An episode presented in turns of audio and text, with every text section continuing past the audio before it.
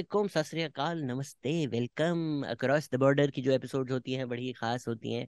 और आज हमारे साथ एक ऐसे मेहमान हैं जिनको मैंने दो साल पहले इनविटेशन भेजी थी। दो साल के बाद उन्होंने बोला अरे यार अभी भी आ जाओ आ जाए। तो दो साल से वेट कर रहा हूँ आपका। Anurag minus Verma multi faceted artist हैं आर्ट एंड एस्थेटिक्स जे से पढ़ा है उसके बाद फ़िल्म एडिटिंग भी पढ़ी है। आ, की नहीं आती बहुत अच्छी तरीके से है इनको। और लिखते भी हैं पॉडकास्ट भी करते हैं। और आज इंडिया से इनसे बात करने का सौभाग्य प्राप्त हुआ तो हमने सोचा इनको बुलाया जाए। अनुराग माइनस वर्मा, कैसे हैं? बहुत बढ़िया बहुत बढ़िया, और thank you so much Shehzad अपने पॉडकास्ट में बुलाने के लिए आपका पॉडकास्ट पाकिस्तान में तो पॉपुलर है ही है इंडिया में भी बड़ा पॉपुलर है। मैंने कल रात को आपको एक कहानी बताई थी कि मैं एक डिप्लोमेट के घर पे था, उन्होंने वो आपकी बातें कर रहे थे तो अच्छा लगता है देख के कि मैं भी यहाँ पे हूँ।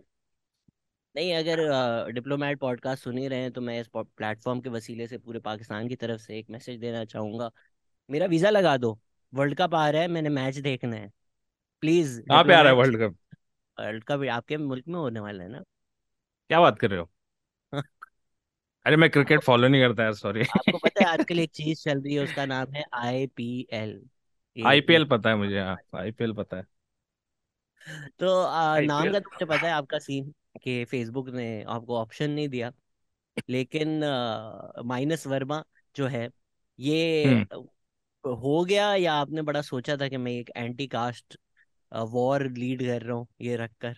I mean were you conscious of the messaging of what it will say नहीं एक्चुअली उस जब मैंने माइनस वर्मा रखा था उस टाइम पे तो ऐसा कुछ एंटी कास्ट और उस तरह का लिटरेचर ऑल दो कास्ट तो मेरे साथ थी जो मैं उसको डील कर रहा था बट मैंने ऐसा कोई लिटरेचर या रेवोल्यूशनरी स्टैंड और वो नहीं रखा था, क्योंकि ये बहुत पहले की बात है तो इंजीनियरिंग कॉलेज के टाइम की बात है 2010 की बात 2011 तो उस टाइम पे मैंने रखा था माइनस वर्मा बट हाँ अभी वो अनकॉन्शियसली दिखने में ऐसा लगता है कि वो आ, कुछ कास्ट को चैलेंज कर रहा है या फिर सरनेम को हटा रहा है।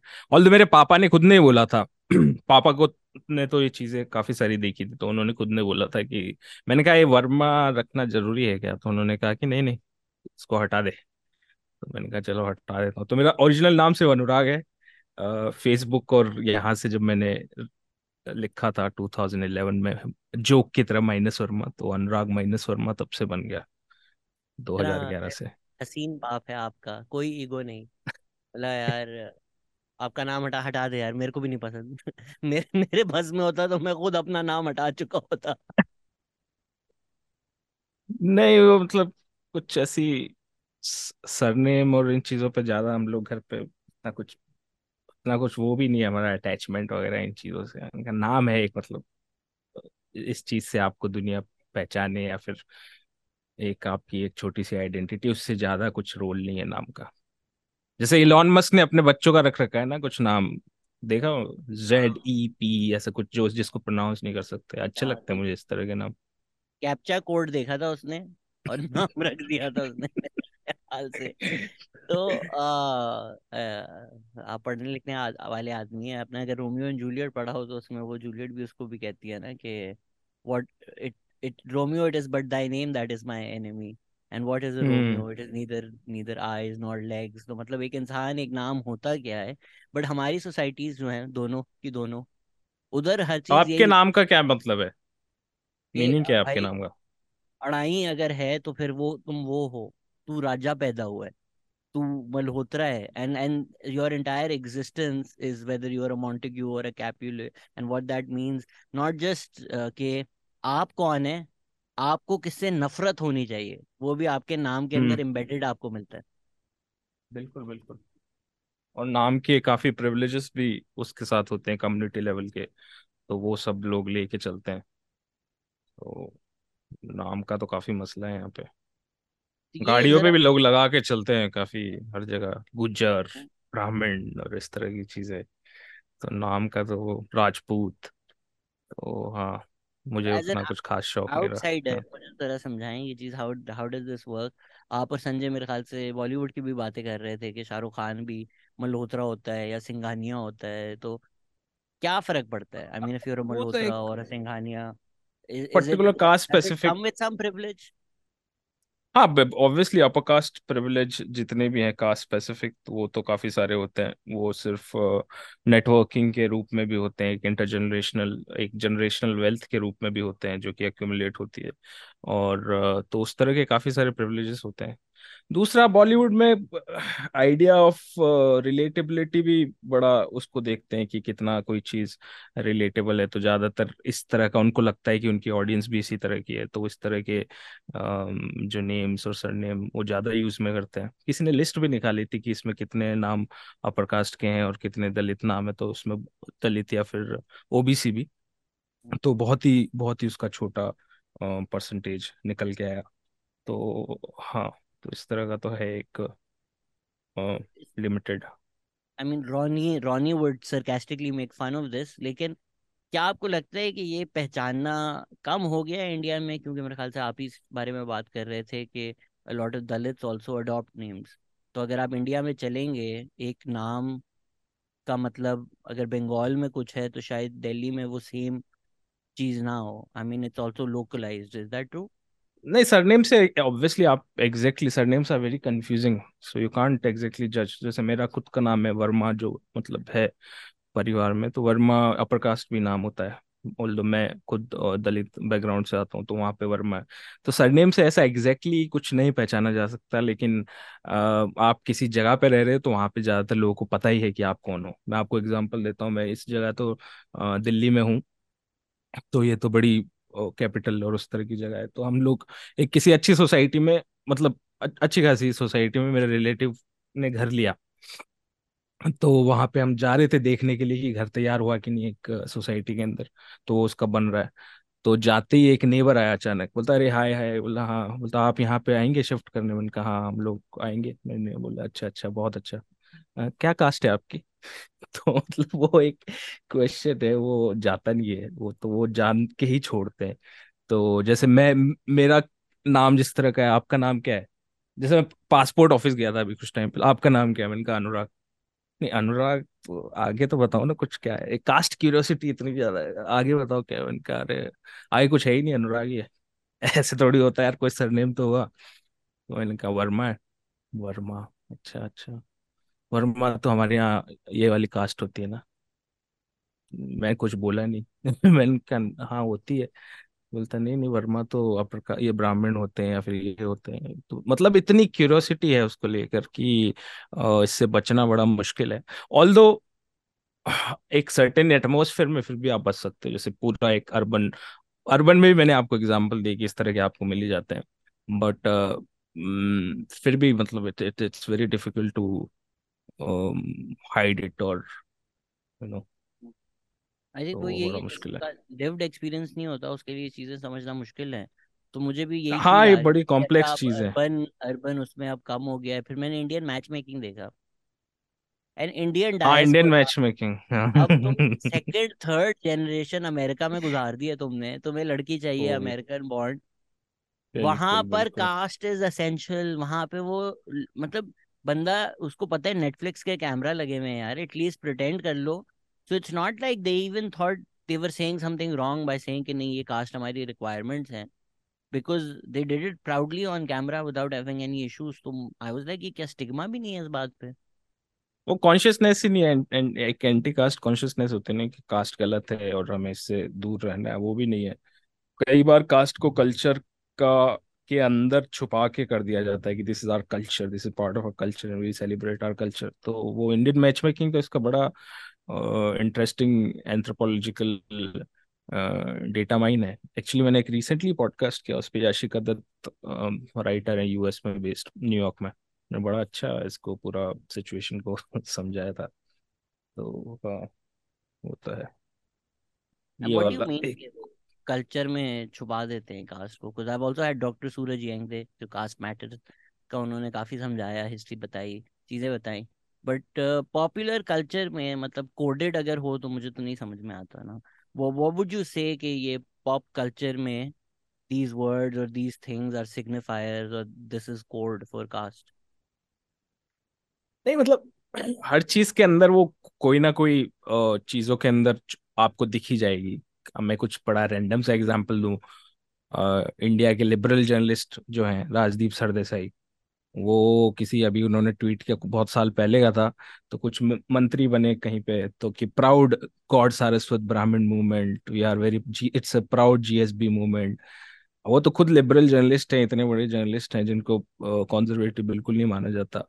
वो खुद कास्ट प्राइड कर रहे हैं कि अरे मेरा मंत्री चुन गया गया मेरा मंत्री चुन लिया गया। और वो लोगों को अटपटा भी नहीं लगता उनको लगता अच्छा क्यूट कोई चीज़ होगी। तो ऐसी बहुत सारी चीज़ें हैं जो लोगों को लगती नहीं कि ये ये अटपटी चीज़ है या फिर गलत गलत चीज़ है बट वो हमारे उसके अंदर आती है डे टू डे इंटरेक्शंस के अंदर। आप लाइक अगर मैं पाकिस्तान में भी देखूँ तो पीटीआई की जो मूवमेंट है आ, वैसे तो बड़े फार राइट हैं बड़ी चीज़ें जो करते हैं तालिबान सिंपथाइजर भी हैं तालिबान खान उनको बोला गया है बार बार लेकिन हमारा जो सबसे लिबरल तबका है ना और जो सबसे जिसको हम बर्गर बर्गर कहते हैं वो डाई हार्ड बर्गर फैंस हैं। बिकॉज़ वो एक इस्लामिक आइडेंटिटी के जो कल्चरल मार्कर्स हैं हम्म। उन भले उनकी ज़िंदगी में कोई रिफ्लेक्ट ना हो भले वो शराब पीते हुए कोकेन करते हुए ये बातें कर रहे हो कि यार ये इस्लाम को वापस लेकर आ रहा है पाकिस्तान में। But what why do you think that there, there is such a reassertion of identity that we're seeing now? मतलब और ये दुनिया भर में हो रहा है अमेरिका में भी that whole idea of what does it mean to be an American is changing.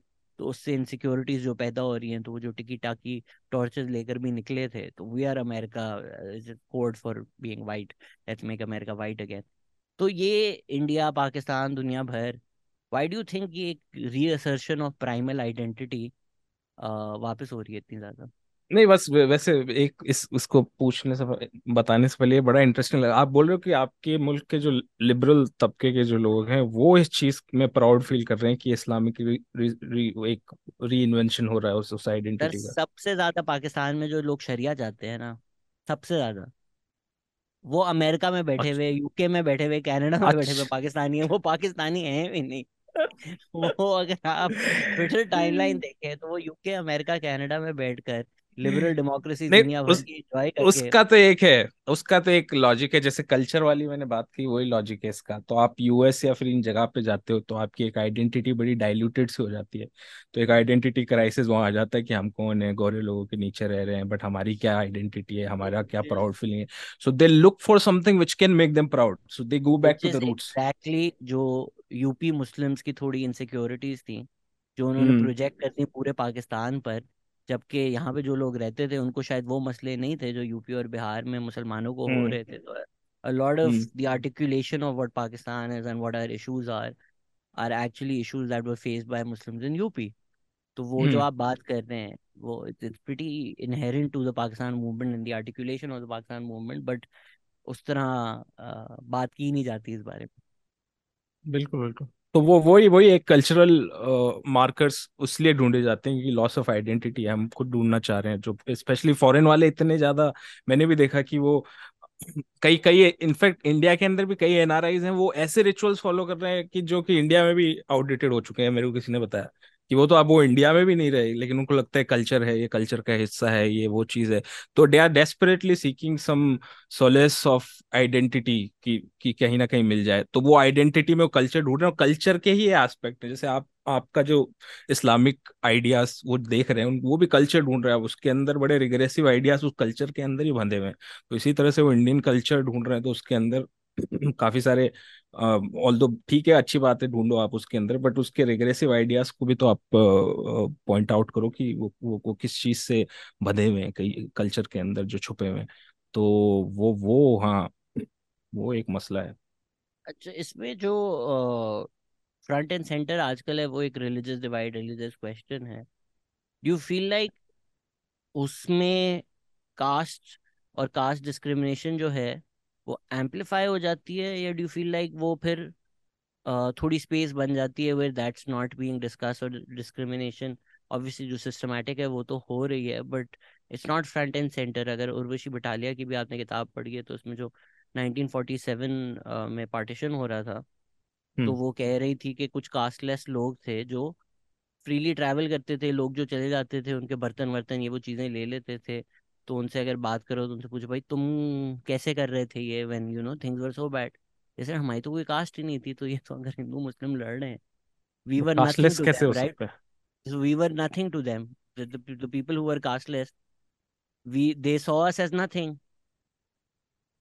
वो कास्टलेस कौन थे? मैं समझा नहीं। कास्टलेस के इंडियन उसके अंदर। हाँ एज इन आई गेस जो भी उस टाइम कंसिडर किए जाते थे व्हाट अच्छा पता नहीं I don't would what was I guess कुछ uh, दलित ही होंगे I don't know I I don't know the अच्छा कोई और टर्म होगी शायद वो कुछ हाँ। कुछ maybe I don't want to use anything well which is why I'm हाँ okay okay okay okay I got it I got it हाँ हाँ हाँ। तो बट क्वेश्चन क्या था? मैं समझा नहीं क्वेश्चन ये है कि जब रिलीजियस डिवाइड और religious question front and centre होता है और सारे नैरेटिव्स डोमिनेट करता है क्या वो कास्ट डिस्क्रिमिनेशन को भी बढ़ा देता है?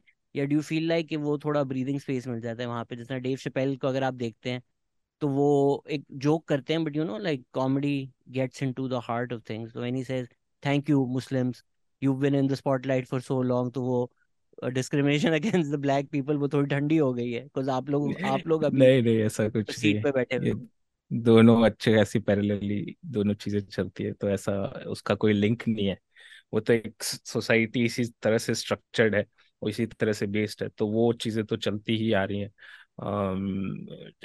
तो ये डेव शफेल वाला इंटरेस्टिंग है, वो है ऑब्वियसली एज अ जोक कि उन्होंने बोला होगा कि वहाँ पे भी ब्लैक्स का जो मार्जिनलाइजेशन है, वो तो पैरेलली चलता ही रहता है मुस्लिम्स के साथ। तो हाँ वो डिफरेंट डिग्रीज ऑफ़ मार्जिनलाइजेशन हो सकते हैं। तो एक मुस्लिम का एक्सपीरियंस है, वो बहुत डिफरेंट होगा। जो को खुद ही बताएँ तो बढ़िया है।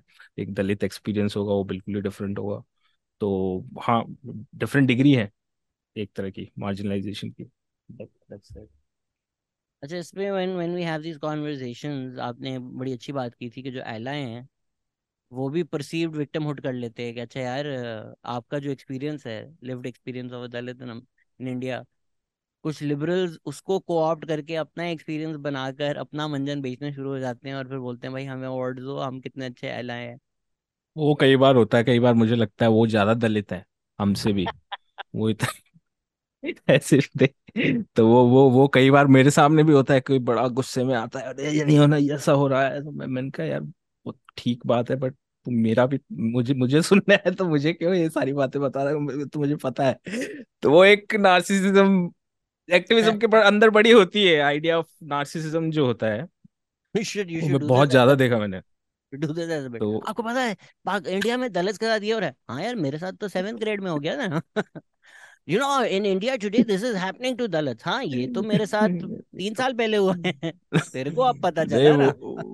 वो कई लोग करते हैं वो कई कई लोग हाँ मतलब बड़ा एक बड़ा इंटरेस्टिंग पॉडकास्ट था अभी रिलीज़ नहीं हुआ था I don't know if I should talk about it but उसके अंदर एक दलित का एक्सपीरियंस था तो वो वो बता रहा था कि मेरी अ, जो दादी है शायद इसको कट कर देना मैं आपको बता रहा हूँ ये रिलीज़ नहीं हुआ वो वो उसने मेरे को ऑफ़ द रिकॉर्ड बताया था तो just cut this this part चलो छोड़ो छोड़ो।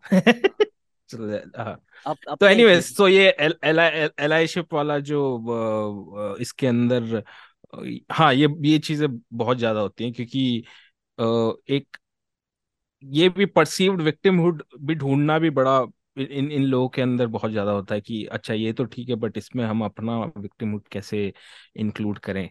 So and how do we become centre of it so that happens that happens a lot so that's why I tell them that आप if you want to something then just listen to the experiences of uh, um, Dalit and uh, amplify them rather than putting yourself as a center of it. So, but but है बड़ा मुश्किल है because I, I realize most of the people are narcissist by nature. So yeah, it's very difficult.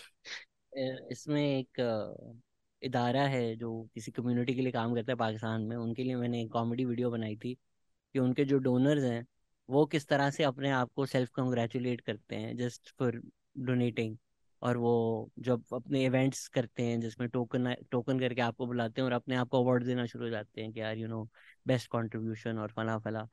इतनी अच्छी video थी उन्होंने कभी release नहीं की they were like you know this hit so close to home कि हमारे डोनर्स पैसे देना छोड़ देंगे। So when you satirise these things अभी हमने नदीम फारूक पराचा के साथ भी पॉडकास्ट किया जिसमें हमने खुल के अपनी क्लास को मतलब हम्म। गालियाँ दी हैं। हमने तो लिटरली लिटरली क्या वाकई हम्म। गालियाँ दी हैं उसमें। तो ये मुश्किल भी हो जाता है right? I think sometimes it's it's easy कि खलील रहमान कमर जो अगर मिसोजनी का एक चेहरा हो पाकिस्तान में तो खलील रहमान का मर तो इट्स इजी क्या चेहरा उसकी तो ले लो सब बजा दो सब खुश हो जाएँगे और बजानी भी चाहिए वो काबिल हैं इसके। But you know when you make a video on male feminist so these are allies who are imperfect allies but still may be intention बेचारों की अच्छी होगी but the road to hell is paved with good intentions.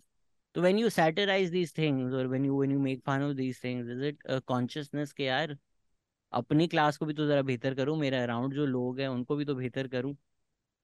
या what what's the idea when you नहीं सी comedy का comedy का idea मेरा ऐसा तो कभी नहीं रहता कि मैं किसी चीज़ को बदल दूँ या चेंज कर दूँ। अगर वो वो आइडिया लेके चलना भी अपने आप में बहुत एक खुद खुद के ऊपर ही बर्डन या खुद के ईगो ट्रिप के अंदर जाना है कि मैं ऐसा इंसान हो सकता हूँ जो सोसाइटी को ही बदल सकता है। वो मेरी लिमिटेशंस मुझे पता है कि मैं नहीं बदल सकता और कॉमेडी की भी लिमिटेशन पता है कि ऐसा कोई ऐसा कोई इतना भी पावरफुल टूल नहीं है कि आप सोसाइटी को ही इससे बदल लो या फिर पूरी चीज़ें चेंज हो जाए। तो कॉमेडी मेरे लिए एक अपने आप के लिए एक एक्सप्रेशन का सेल्फ एक्सप्रेशन का मीडियम है। uh, तो जैसे फ्रोइड का कॉन्सेप्ट है कॉमेडी का कि वो रिप्रेशन को कम करता है। अगर कॉमेडी आप यूज़ करो ह्यूमर एक तरह के तो बहुत सारी जो थॉट्स आपके अंदर दबे हुए हैं उनका रिलीज़ किस तरह से किया जाए। फ्रोइड की भी जो थ्योरी है कॉमेडी को लेके कि रिप्रेशन को एक तरह से कम करता है या फिर बहुत सारे आइडियाज़ जो है जो कल्चरली भी आपको प्रॉफिट प्रोहिबिट करती हैं चीज़ें, या फिर साइकोलॉजिकली भी आपने अपनी बाउंडेशन बना रखी है कि उन चीज़ों के बारे में नहीं बोलना तो आप चीज़ें बोल देते हो तो एक सोसाइटी या फिर एक साइकोलॉजिकल रिलीज़ की तरह वो वो वर्क करती है। तो मैं कॉमेडी को एक पर्सनल आर्टिस्टिक और एक सेल्फ हीलिंग का भी एक प्रोसेस वो मानता हूँ rather than a societal change kind of a process लेकिन अगर आपके इंटेंशन ठीक हो, और आप जनरली एक, आप एक एम्पथेटिक पर्सन हो और आप एक, आपको चीज़ें बॉदर कर रही हैं कुछ तो आप जो आर्ट फॉर्म क्रिएट करोगे उसके अंदर वो चीज़ें अपने आप आएँगी और उस आउटकम के भी अपने आउटकम अपने आप निकलेंगे। That would be the organic may be not intended but वो अपने आप उस चीज़ से निकलेंगी। तो मैं कॉमेडी को इस तरह से मानता हूँ। तो ये सारी जो चीज़ें आप बोल रहे हैं मेल फेमिनिस्ट पे जोक करना या फिर इन चीज़ों पे जोक करना तो इसलिए आती है, मैंने कहा ऐसी, ऐसे पॉइंट्स हैं जिनमें बड़ी एब्सर्डिटीज हैं बट इन पे कोई जोक नहीं करता है, इनको एक मॉरली आपने परफेक्ट सिस्टम्स बना रखे हैं कि ये जो करेंगे वो परफेक्ट है, या फिर कुछ एक्टिविज्म में जो हो रहा है वो बिल्कुल परफेक्ट है, यहाँ पे कोई सेंस ऑफ़ लाफ्टर नहीं आ सकता, ये नहीं आ सकता। तो मैं उस चीज़ को पोक कर रहा हूँ। मैंने कहा ये भी एक पावर सेंटर इन सोसाइटी है अगर हम बोल रहे हैं speaking to to power then it shouldn't be just one centre which is the government but there can be many societal centre where we can poke fun of where may be it doesn't exist so ये मेरे खुद के personal experiences ही हैं, जो मैं इनसे बात करता हूँ, मिलता हूँ तो मुझे उसमें लगती है। अब उसका ये भी पॉइंट नहीं है कि मुझे उनको कुछ डिस्ट्रॉय करना है या फिर उनको नीचे दिखाना है, वो भी नहीं है। मेरा पॉइंट ये है कि इस चीज़ में कुछ एब्सर्डिटी है यार, उस let's let's laugh on laugh on these things so that is my purpose so वो मैं अपने घर पे भी करता हूँ फैमिलीज़ के साथ भी उनके खूब मज़े उड़ाता हूँ। थोड़ा मज़ा लेना का भी इसमें एक एस्पेक्ट है। तो हाँ। इसमें डू फील के economics also play a role मतलब Sanjay Rajoura mocks this lord के एक ही क्लास के एक ही कास्ट के लोग एक ही तरह के जोक्स कॉमेडी क्लब्स में आकर it's his reading of it I don't know how much of that actually plays out in comedy clubs around India may be वो कुछ शहरों की बात कर रहे हो। तो हाँ। वो वो वो जो टिकट लेकर आ रहे हैं you sort of are like it और नॉट आपने उनको हंसाना है आपने उनके लिए कंटेंट करना है तो कहीं ना कहीं आप कंटेंट अपना केटर कर रहे हैं to that audience that ticket buying audience but may be जब आप वीडियो बना के ऑनलाइन डाल रहे हैं। वो एक रिस्ट्रिक्शन नहीं है। नहीं, वो तो है, अभी सारे ये मीडियम से वो इकोनॉमिक सिस्टम पे ही बेस्ड है ना। आप टिकट खरीद रहे हो, पाँच सौ रुपए के, छह सौ रुपए के।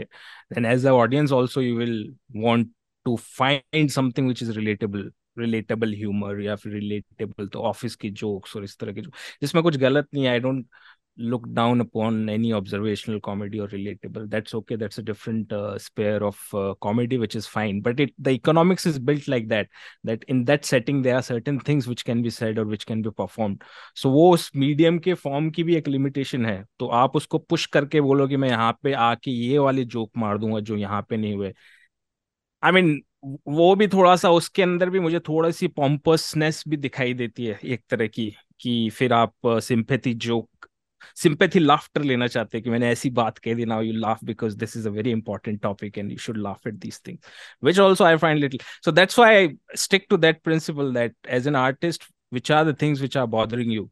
and how you want to say it that's more important than having a larger agenda this is something we have to do and this is something we have to create तो उसमें ऐसे भी लोग आ जाते हैं कई बार जो उन कॉज को कुछ फील करते नहीं है या फिर उनके अंदर कुछ नहीं है but they think that these things are important and they can deliver some kind of intellectual laugh so वो भी नहीं होना चाहिए। सो so, आप एक फॉर्म के साथ आर्टिस्टिक फॉर्म और क्रिएशन के साथ be sincere with that and then explore so वो मेरा समझना है इस चीज़ को लेकर। आई थिंक वही आप जितना पर्सनल जाओगे आपको समझ हम्म। में यूनिवर्सल हो जाएगा। बो बर्नम इनसाइड बना रहा है।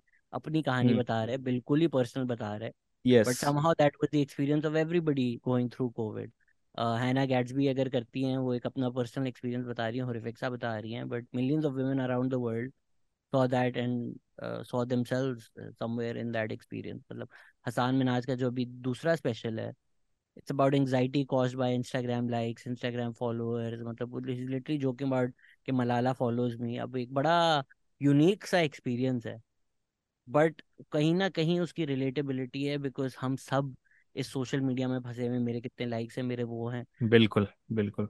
वो तो सोशल मीडिया का। दूसरी चीज़ ये भी है कि इतने आ, हमारी कई लेवल पे तो प्रॉब्लम्स ऑलमोस्ट सेम होती हैं साइकोलॉजिकल आजकल अगर हम जुड़े हुए हैं सोशल मीडिया से भी या फिर जिन चीज़ों से भी तो we think that we are extremely unique people going through may be some aspect might be very unique but on larger level they are very similar kind of thing that's why ai is proving that we are not unique so you can your thought process can be recreated so yeah which is true but social मैं media yeah that is मैं a परसों different kind रात of को uh, किसी से beast. Debate कर रहा था she was talking about how regressive कुछ कुछ होता है हम लाइक यार मतलब बाकी मूवीज अगर देखो तो उनसे तो बेहतर ही है उस टाइम जो बॉलीवुड बना रहा था uh, तो बॉलीवुड पे जब इल्ज़ाम लगाते हैं कि यार अच्छा इन लोगों ने रीअफर्म किया may be the system that exist उसमें भी economics play a factor right if Karan Johar is making a film he is like but 90 percent eighty percent आवाम को अपील करनी चाहिए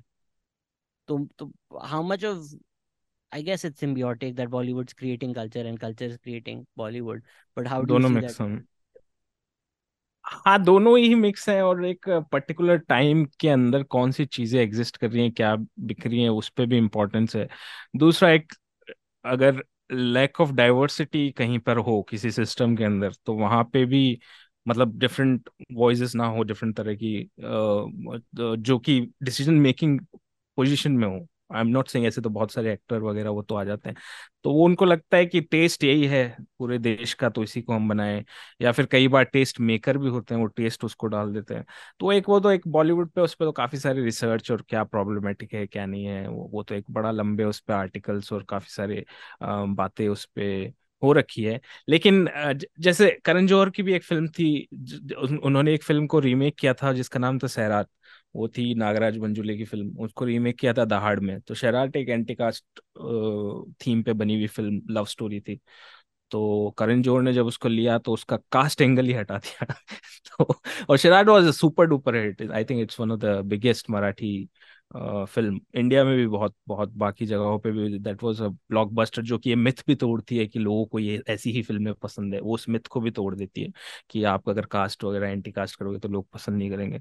वो इसीलिए वो क्योंकि that film is very sincere with the form film making form and aesthetics तो that that rules तो हाँ उसको बॉलीवुड में क्या तो उन्होंने को लगा कि अच्छा बॉलीवुड वाले सिर्फ़ इसी को, इसी इसी चीज़ को पसंद करेंगे। तो वो भी एक मिस इन्फॉर्मेशन एक तरह की है। बट ऑल दो रिसेंटली मैं देख रहा हूँ काफ़ी सारी फ़िल्में हैं जो उस उस उसको सबवर्ट करने की या थोड़ा बहुत उसको चेंज करने की या कास्ट के बारे में बात करने की वो चीज़ें हो रही हैं।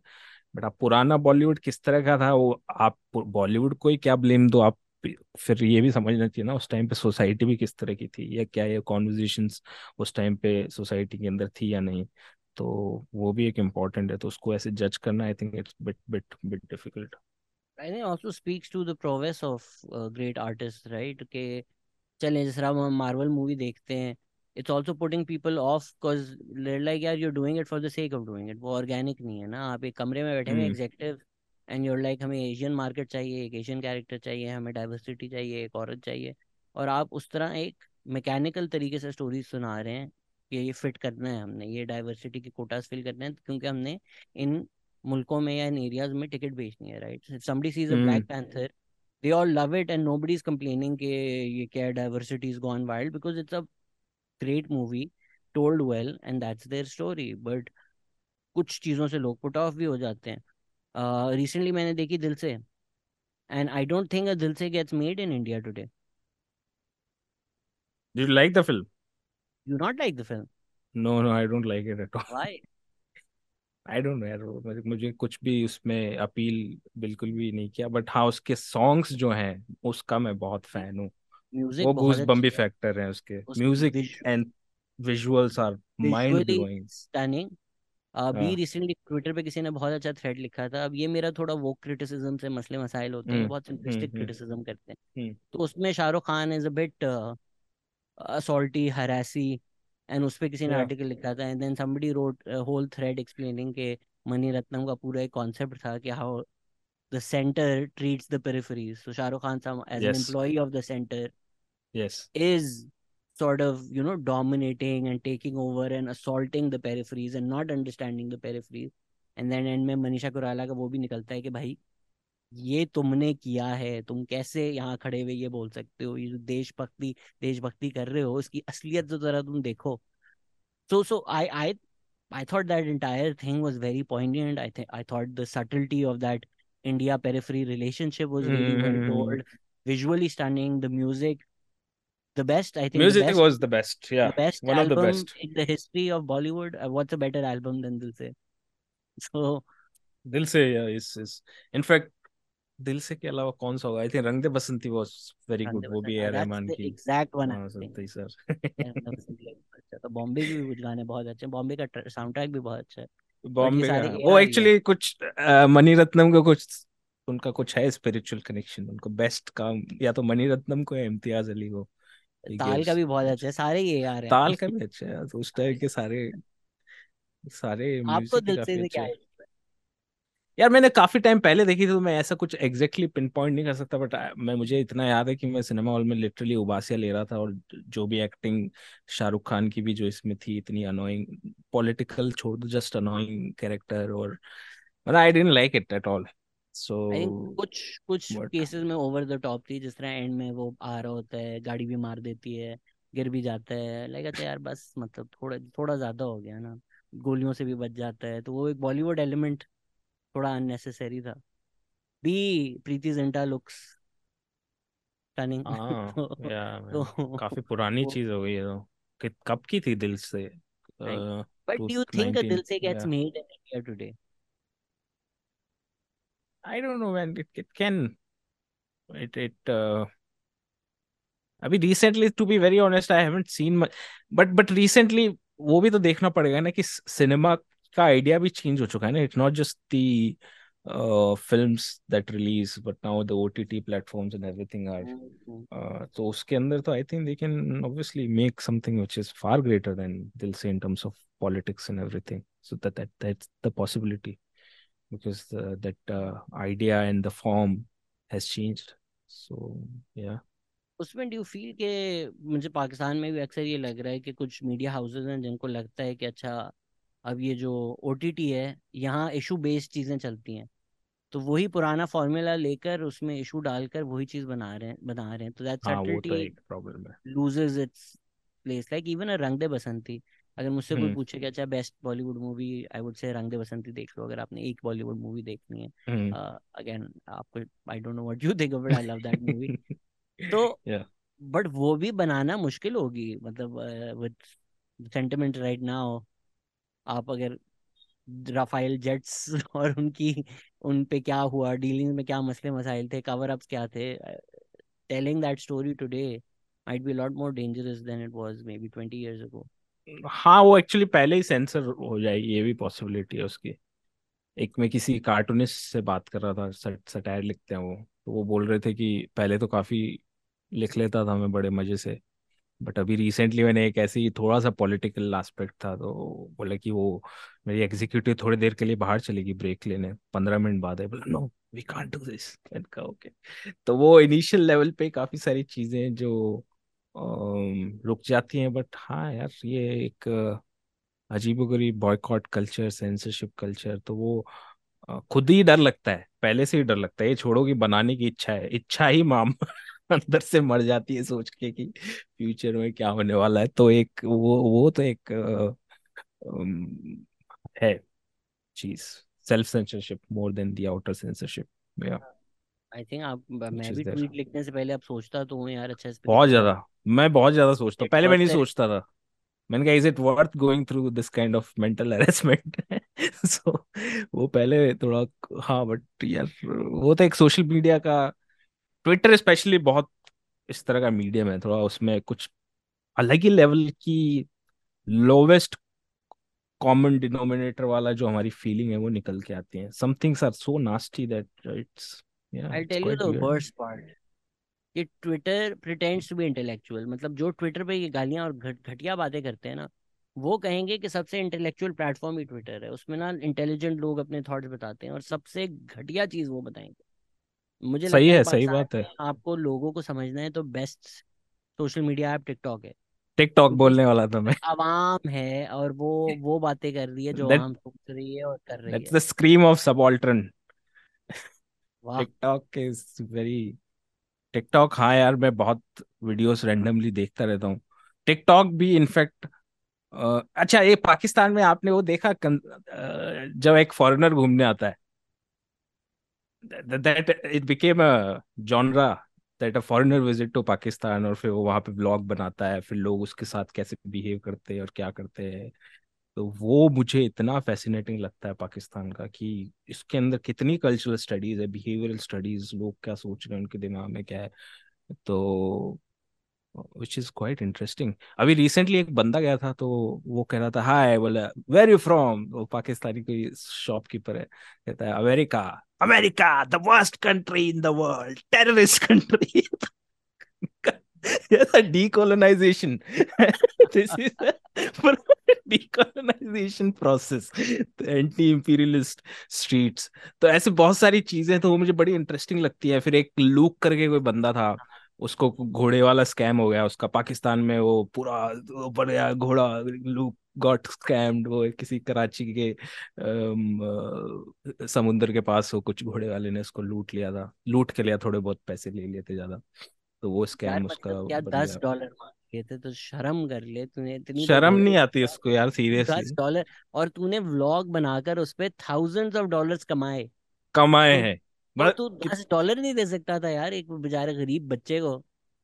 मतलब ये किसी को कुछ भी टेंशन नहीं है हुई कि यार उस बच्चे की ज़िंदगी क्या है जो इस उम्र में घोड़ा चला रहा है सीव्यू पे किसी को वो तरस नहीं आया अच्छा हम इस बच्चे को स्कूल में डाल दें। जेल में डाल दिया बच्चे को उठा जेल में डाल दिया उसको और अपॉलॉजीज बुलवाई हाँ। गई कि हाँ। मैंने लूक को लूटा था और ऐसे और देसी ब्लॉगर जो है वो पहुँच गए सीव्यू और उसको ढूंढते हैं आप ये थ्री थाउज़ेंड का है? थ्री थाउज़ेंड का है? वो बेचारा मुँह छुपाता रहता है। तो आपने एक गोरे को प्लीज़ करने के लिए तो ये बहुत होता है। वो वो शायद इसलिए है कि पाकिस्तान में टूरिज़्म थोड़ा बहुत कम रहा है और लोगों ने अभी तक देखे नहीं कि फॉरेनर क्या करते हैं। तो एक अम्यूजमेंट है कि अरे फॉरेनर आया हुआ है तो ये हमसे बहुत बड़ा है हमारे ऊपर है। इंडिया में चलो एटलीस्ट ये है कि हमें फटीक हो गया इस चीज़ से फटीक ऑफ़ दीज फेसेस तो हमें इतना कुछ अ, लगता नहीं है अभी कि ऑल्दो एक बेसिक कर्टसी तो या इट्स इम्पोर्टेंट बट ये पैरों में गिर जाने वाला angle I I don't understand यार। आई थिंक ये रिसेंट भी है क्योंकि पहले अगर आप हमारे माँ बाप की जनरेशन के सुने तो देर लाइक ये हिप्पी ट्रेल पे अ, पड़े रहते हम्म थे हिप्पी ट्रेल पे आप हम्म। आपकी जो लुक है थोड़ी उसी लुक के साथ लोग पढ़े रहो। हिप्पी ट्रेल हिप्पी ट्रेल में कहाँ था? लाहौर था? या क्या था। देर लाइक ये गोरे गोरे पेशावर था। भीखे मांग रहे होते थे हिचहाइकिंग कर रहे होते थे तो there was a time Pakistan was like that but कुछ है हमारा ये element I I do agree कि मे बी बहुत सारे आ जाएँ तो फटीक हो जाएगी लेकिन अगर कोई इंडिया से भी आ जाए you will see the literally कोई रेडी वाला है जो दिन के 200 300 कमाता है हिल बी लाइक नहीं रख लें को पैसे देने की ज़रूरत नहीं। तो सो आई डोंट नो हाँ हाँ हाँ हाँ हाँ ये ये मैंने कहीं देखा इनफेक्ट जो गरीब बेचारे सलाद भी बेचते हैं रोड पे वो भी कह रहे हैं हमें पैसे नहीं चाहिए। या तो एंड दैट ये ये two Indians who look like us so it's not even that exotic that हाँ मेहमान नवाजी का कुछ वो है आइडिया कुछ है कुछ है कुछ ये एलिमेंट इसमें। एक बहुत इंटरेस्टिंग अगर आपने स्टडी करना है एक South Korean you know BTS looking boy वो चला गया कहीं अंदरून गलियों गलियों में।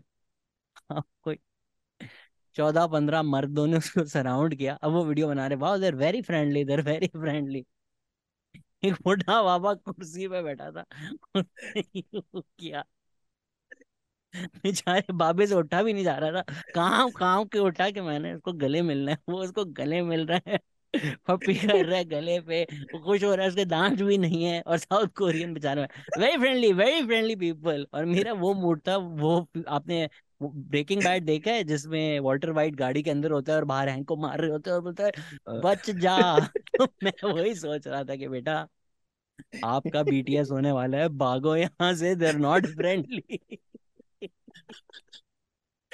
oh my god या अभी रिसेंटली एक और वीडियो आया था पाकिस्तान में आस्ते आस्ते भर गया वो फ्रोजन स्ट्रॉबेरी का। वो जो वो जनरल के घरों में जा रहे थे लोग जो रिसेंटली इमरान खान वाला अरेस्ट के टाइम पे कि got the frozen strawberry it's very tasty from the fridge कोई एक कोई मुर्गे निकाल के ले जा रहा है फिर कोई एक कोई वेरी एब्सर्ड यार काफ़ी ज़्यादा एब्सर्ड है। कोरमा भी उठा दिया था। वो एक अरे वो एक तो मोर लेके जा रहा था कोई वो तो कितना एब्सर्ड विजुअली कितना एब्सर्ड है कि आप मोर ले जा रहे हो। उस बेचारे को मूर्तियाँ उड़तियाँ भी समझ हैं दस साल की जेल हो गई है बेचारे को यार। मुझे अच्छा जेल हुई है उसको?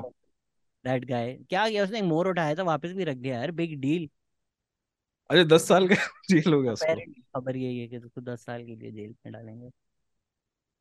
अच्छा। बाप रे। बट पाकिस्तान में क्या सिनेमा का अभी थोड़ा कुछ फ़िल्में बनी जैसे जॉयलैंड बड़ी सुपर पर हिट हो गई पूरी दुनिया भर में। ऐसे कुछ बन रही है अभी वहाँ पे सिनेमेटिकली कुछ? यार हिट तो मेरे ख्याल से दुनिया भर में मौला जट भी काफ़ी चली है और डायस्पोरा में हम्म। मौला जट बहुत ज़्यादा चली हम्म। है। बट हमारे यहाँ ऐसा इंडस्ट्री नहीं है ना। अगर जॉयलैंड बनी है तो वो साइम ने बनाई है। अगर मौला जट बनी है तो बिलाल लाशारी ने बनाई है। It's not like there is an industry around it कोई मूव जो मूवी आती है वो बोलती है हम रिवाइवल ऑफ़ सिनेमा ला रहे हैं। हो सकता है कि मैं अगर अभी भी जाऊँ सिनेमा पे तो हम्म। मनी बैक गारंटी लगी हुई होगी जो ईद पर आई है बिन अ फ्यू अच्छा। I guess a couple of month Maula Jatt hmm. लगी हुई होगी जो साल हो गया डेढ़ साल हो गया है। कोई पाकिस्तानी मूवीज़ आती नहीं है मतलब महीनों में आ जाए या कोई ऐसी आए आए और जाए और पता भी ना चल जाए ईद हम्म। पे चार मूवियाँ आई थी। I doubt all the Pakistani listeners can even name all four तो एज सच ना कोई इंडस्ट्री है ना कोई सिनेमाज हैं चार पाँच मल्टीप्लेक्स होंगे ज़्यादा हो जाएँगे दस हो जाएँगे जहाँ हॉलीवुड की फ़िल्में ज़्यादा दिखाते हैं वहाँ पे। हाँ और वो भी हम्म। इसलिए बने थे क्योंकि बॉलीवुड फ़िल्में अलाउड थी तो आवाम जाती अच्छा थी। हमारी फ़िल्म इंडस्ट्री को ये रियलाइज़ नहीं होता कि सिनेमा चलेंगे तो आपकी मूवी चलेगी। देर लाइक नहीं हम्म। हमने बॉलीवुड से कम्पीट नहीं करना है। बोलूँ कि बटो अगर लोग को एक आदत आएगी कि यार अच्छा शाम को हम सिनेमा जा सकते हैं तो फिर वो हम्म। आपकी मूवी भी देखेंगे। But hmm. नहीं बॉलीवुड फ़िल्में बैन कर दी हैं जो जो मल्टीप्लेक्सेस थे उनका कारोबार दारो मदार सारा बंद हो गया। अब वो हम्म। भी स्ट्रगल कर रहे हैं वो भी बंद हो रहे हैं। And yeah there there certain movies जो सिंगल स्क्रीन मूवीज़ होती हम्म। हैं आवाम वाली वो चल रही होंगी वो एक पैरेलल एक इंडस्ट्री है। But as such we don't have a film industry we pretend we do but but industry नहीं है। म्यूज़िक का सीन तो स्ट्रांग है। उसके अराउंड भी कोई इंडस्ट्री है वो पूरा इंडिपेंडेंट सीन है। रिकॉर्ड लेबल्स तो अब है ही नहीं। हम्म। तो खुद जो बना रहा है वो बना रहा है। Hmm. Now it's become easier कि अच्छा अगर हसन रहीम गोज बेग या फारिस शफी गोज बेग तो सबने अपने म्यूज़िक वीडियोस खुद बनाए हैं खुद डाले हैं। हम्म। अली सेठी ने खुद किया है। सो इट्स नॉट लाइक कि वहाँ भी कोई इंडस्ट्री सच एग्जिस्ट करती है राइट कि आपको रिकॉर्ड लेबल साइन करेगा आप एल्बम बनाएँगे। या कोई हम्म। आपका म्यूज़िक वीडियो बनाएगा या आप टी सीरीज़ पे आ जाएँगे इस तरह की कोई चीज़ एग्जिस्ट ही नहीं करती एक कोक स्टूडियो है बस।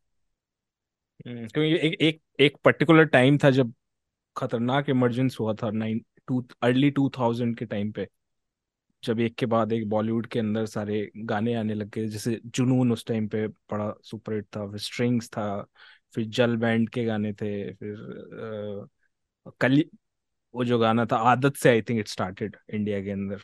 2004 में। एक particular kind of pop pop वो उससे पहले भी काफ़ी सारे थे। तो वो भी बड़ा एक इंटरेस्टिंग टाइम था एक्चुअली पाकिस्तानी म्यूज़िक का। यार देखें भी तो ना, आप लोगों ने तो बड़ी ज्यादती की ना। हमने जुनून भेजा, सूफी रॉक बैंड ठीक है ना? वो बुल्ले शाह की पोइट्री इलेक्ट्रिक गिटार पे डाल रहे हैं, ठीक है? आप गाएँ, आपकी फट जाए। आपने सामने यूफोरिया डाल दिया, जो मायरी गा रहा है। तो ज़ाहिर बात है यूथ वर्ल्ड लाइक भाई तो साइड पे कर जरा। देखिए हम भेज रहे हैं फुल रॉक गरज बरस। फिर आपने सामने बोला मायरी याद वो। तो ज़ाहिर बात है लोग। Sorry euphoria I love I love I love मायरी I love I love मुझे भी नहीं पसंद होगा ना आई डोंट लाइक इट मुझे मायरी वैसे गाना बहुत पसंद है बहुत सुना कॉलेज में। कॉलेज में do you know in 2004 there was a the Jist band Sutta Na Mila. हाँ। तो वो भी एक उसी टाइम पे था 2005 में जो कि अनोनिमस कोई बैंड का गाना मोबाइल पे पहली बार कोई गाना वायरल हुआ that idea of virality on the mobile that started from the Jist band जिसको कोई जानता नहीं अभी। इससे इससे पहले पाकिस्तान में बीसी नाम का एक गाना फ़ेमस हो चुका था। जो नूरी हम्म। बैंड का अली हमजा है उसने गाया था लम्स में मेरी यूनिवर्सिटी में। हाँ, अच्छा। वो बहुत वायरल नूरी मेरा फेवरेट है यार आई फील लाइक आपने बीसी नहीं सुना? बीसी नहीं सुना मैंने बट नूरी के कोक स्टूडियो और वो सारे सुने मैंने काफ़ी। वो बहुत ज़्यादा वायरल हो गया था। आ, एक और भी गाना था नादिया नादिया मुँह धोके आ वो भी बड़ा हाँ हाँ फोनों पे चला था। हम्म। वो पहले लो फाई म्यूज़िक थे। यार ये कौन है वैसे मैं चाहता हूँ ये ढूंढना क्योंकि before virality even existed the people who made these Pakistan में डबिंग्स आती थी। एक पेप्सी का एड था उस पे किसी ने ना वॉइस ओवर करके अरे चाबा चाबा सीधी डैश में बोल करा। सु- गालियाँ वालियाँ डालकर। तो एक्चुअली वहाँ से इंटरनेट का एस्थेटिक्स है ना ये सटायर वहाँ से शुरू हुआ है। एक किसने बनाई थी? मैं इसको ढूंढना चाहता हूँ। एंड ब्रोकन एस्थेटिक्स जो है। पेप्सी पीते हुए जाओ में आ रहे हैं। शाही पेप्सी पी के चलो जाएँगे पेप्सी। फिर एक सेरेलैक का आया था फिर एक मालब्रो का आया था और ये सबके फ़ोन सबके फ़ोन में थे। तो वहाँ से ये शुरू हुआ था। द जीस्ट बैंड पे तो एक किसी ने लिखा है आर्टिकल एक वाइस वाइस ने उसको कवर किया था। तो उसके बारे में पूछा था कि कैसे बनाया क्या हुआ था। इट्स क्वाइट इंटरेस्टिंग कि कोई जानता नहीं है बेसिकली अभी भी मैंने उनको चेक किया मैंने कहा अच्छा जीस्ट बैंड अभी याद आया तो मैंने इंस्टाग्राम पे चेक किया तो उनके कोई तीन सौ चार सौ फॉलोअर थे। तो मैं रियलाइज़ किया एक टाइम पे इसने पूरा इंडिया हिला दिया था सारे इंजीनियरिंग कॉलेज वाले इसी को सुन रहे थे। क्वाइट वियर्ड जीस्ट ये वाला गाना और एक I think that Kolaveri Di why this Kolaveri Di they defined the internet aesthetics कि आपको प्योर नहीं होना है या फिर वो नहीं होना है just be raw and let it go और इंटीमेट स्टाइल है तो you can also blabber nonsensical thing join it together and it will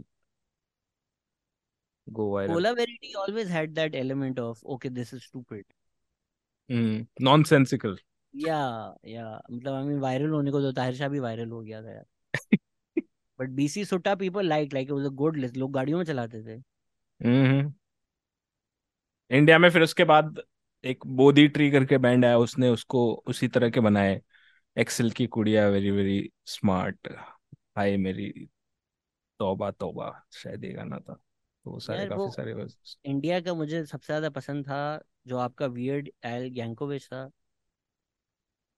कौन सा तू है चालू कल तो मेरे साथ चल। पिक्चर दिखाऊँ। चल चल चालू तुझको घुमा लूँ। अरे देवान पटेल। यार वो कहाँ गया? Anybody knows I love to get him on the podcast to वो लिसन शायद क्या? क्या करता है वो? किसी ने बोला बीजेपी के लिए कुछ गाने लिखता है। I am not sure but मुझे बता Devang Patel went from a Raju to a Moti ये क्या तो किसी ने बोला था but I can't confirm it I have to I have to I have to check it but उसको वो एक वो काफका उनको था यार। If he is writing songs for BJP तो उनको लिरिक्स बदलने की भी ज़रूरत नहीं है। ए राजू का डाल दो। ना कर हमसे पंगे हम कर देंगे नंगे। वही लिरिक्स चलेंगे भाई। लिरिक्स बदलने की भी ज़रूरत नहीं है। ज़रूरत नहीं है।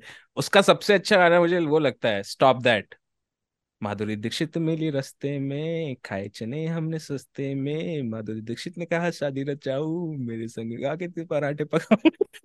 बहुत ही कमाल कर रहा है। उसमें बस चाँद क्रिकेट खेलेंगे पेले और मतलब बहुत ही एब्सर्ड लिरिक्स है। बिल्कुल काफ का टाइप की स्ट्रीम ऑफ़ कॉन्शियस राइटिंग कुछ भी चल रहा है उसमें यार सीरियसली कुछ भी चल रहा है उसमें। अंबानी पे भी जोक्स हैं और हर्षद मेहता पे स्कैम पे भी जोक्स हैं। It's very very weird writer वो हाँ। और उस टाइम पे एक और गाना था पता नहीं ये सुना कि नहीं? मुझे मिल जो जाए थोड़ा पैसा।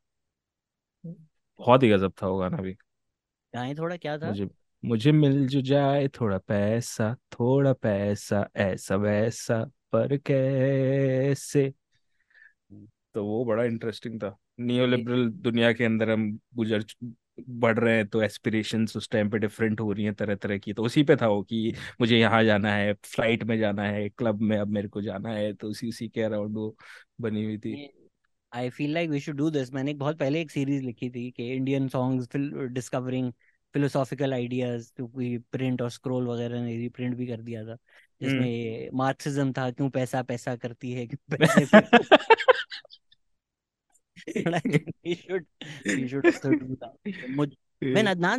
मुझको तो लिफ्ट करा दे। It's criticism of this elite nexus where the person on the street does not get the opportunities and non deserving को मिला है। ऐसे ऐसो को दिया है ऐसे वैसो को दिया है। हाँ, हाँ, तो arbitrariness of capitalism arbitrariness of capitalism uh, the arbitrary distribution of uh, capital and the resources class तो मोबिलिटी यार मतलब ये, किसी ये, ने तो देखा है अपने अराउंड कैसे कैसे को मिला है मुझको भी even that existential song by Atif Aslam यार हम किस गली जा रहे हैं ना कोई ठिकाना नहीं कंप्लीट वैगाबाउंड ये आप मैंने सुना आपने बहुत साख्त पढ़ा है ये आपको कहाँ से मिले साख्त भाई? कौन सी साख का मतलब पता नहीं मुझे। जॉन पॉल साख्त पढ़ा है ना आपने आए अच्छा जॉपॉल सार था हाँ being and nothingness being and nothing existence precede essence ये या ये मिला वो आप ये तो मैं ऐसे ही यार इंजीनियरिंग कॉलेज में था थर्ड ईयर तक बुरी तरह पक चुका था ज़िंदगी से दुनिया से तो मुझे कुछ चाहिए था। तो मैंने उस टाइम पे टैक्सी ड्राइवर करके मेरे हाथ लग गई थी फ़िल्म मार्टिन स्कॉर्सेसी की। तो टैक्सी ड्राइवर को मैं फिर मैंने कहा क्या फ़िल्म है? किस बारे में है?" किसी ने उसमें लिखा होता एग्जिस्टेंशलिज्म के बारे में तो मैंने कहा अच्छा एग्जिस्टेंशलिज्म क्या होता है भाई? तो उसको क्लिक किया तो उसमें दो तीन नाम है कामू क्या है? सार्थ क्या है? हरमन हैसे क्या है? तो सार्थ को फिर अम, फिर उसके बाद मैंने उसकी पायरेट बे और वहाँ से डाउनलोड वगैरह करी बुक वगैरह तो फिर तब मैंने उसको पढ़ना शुरू किया था। Out of frustration and no hope in the future वाली जो स्टेज होती है उसके अंदर तो वो पढ़ के मुझे और गुस्सा आने लग गया चीज़, गुस्सा तो नहीं आने लग गया but more hopeless I became all the बाद में मुझे समझ आया कि मैं फिलोसफी को मिसरीड कर रहा था, और निहिलिज्म और इन सब के जो मीनिंग होते हैं वो थोड़े डिफरेंट होते हैं rather than they are not cynical philosophy they are different they are trying to teach you something else वो बहुत टाइम बाद में मुझे समझ आया ये चीज़। है तो हाँ ऐसी चीज़ों को मिस हम्म। कैमू का एक कोट है ना one must imagine Sisyphus happy मुझे हम्म। बहुत पसंद है वो। इंटरनेट भी पूरा उसी पे बेस्ड है ना। इंटरनेट एक्चुअली मैं अभी हम रोडीज की बात कर रहे थे तो रोडीज एकदम परफेक्ट एग्जांपल है सिसिफस का। जो एक रोडी होता है। एक रोडी का बूम आया था। इंडिया के अंदर कि सबको रोडी बनना है, जो यूथ है वो बिल्कुल उसका कोई सेंस ही नहीं है रोडी बनने का, देखो ढंग से। ना इतनी कोई खास इतनी बड़ी प्राइज मनी है, ना फिर इतना कुछ है। वो घंटों लाइन में खड़ा हो रहा है वो बंदा, फिर रघु राजीव से वो ह्यूमिलिएशन सुन रहा है, गालियाँ खा रहा है उनसे बुरी तरह से। फिर उसके अंदर एक टीम बन जाती है, उसमें और गालियाँ पड़ती हैं उसको, उससे ऐसे टास्क कराए जाते हैं, कीड़े खा और ऊपर चढ़, नीचे उतर, ये कर। एंड एट द एंड वो गेम खत्म हो जाता है और उसको भेज देते हैं वापस। तो it's a perfect example of like complete nothingness. Like there is nothing just then going through a, a repetitive suffering. तो वो Roadies I think is also kind of हम आजकल कंप्लेन करते हैं कि ज़िंदगी मुश्किल है बट हमारे बचपन में यूथ की एस्पिरेशंस थी वकार जका और रघुराम से जलील होने। मतलब यार बंदा सामने देखे तो चल शाहरुख खान बैठा होता बंदा बोलता ठीक है यार आप कर सकते हैं सर आप आपकी पर्सनैलिटी है आप हमें जलील करें हमें प्राउड होगा। यार तू वकार जगह है। तू तू कैसे किसी को जलील कर सकता है यार? मतलब क्या रघुराम तेरे घर पे आईना नहीं है? तू खुद किसी को गाली देता है तो काँप जाता है यार।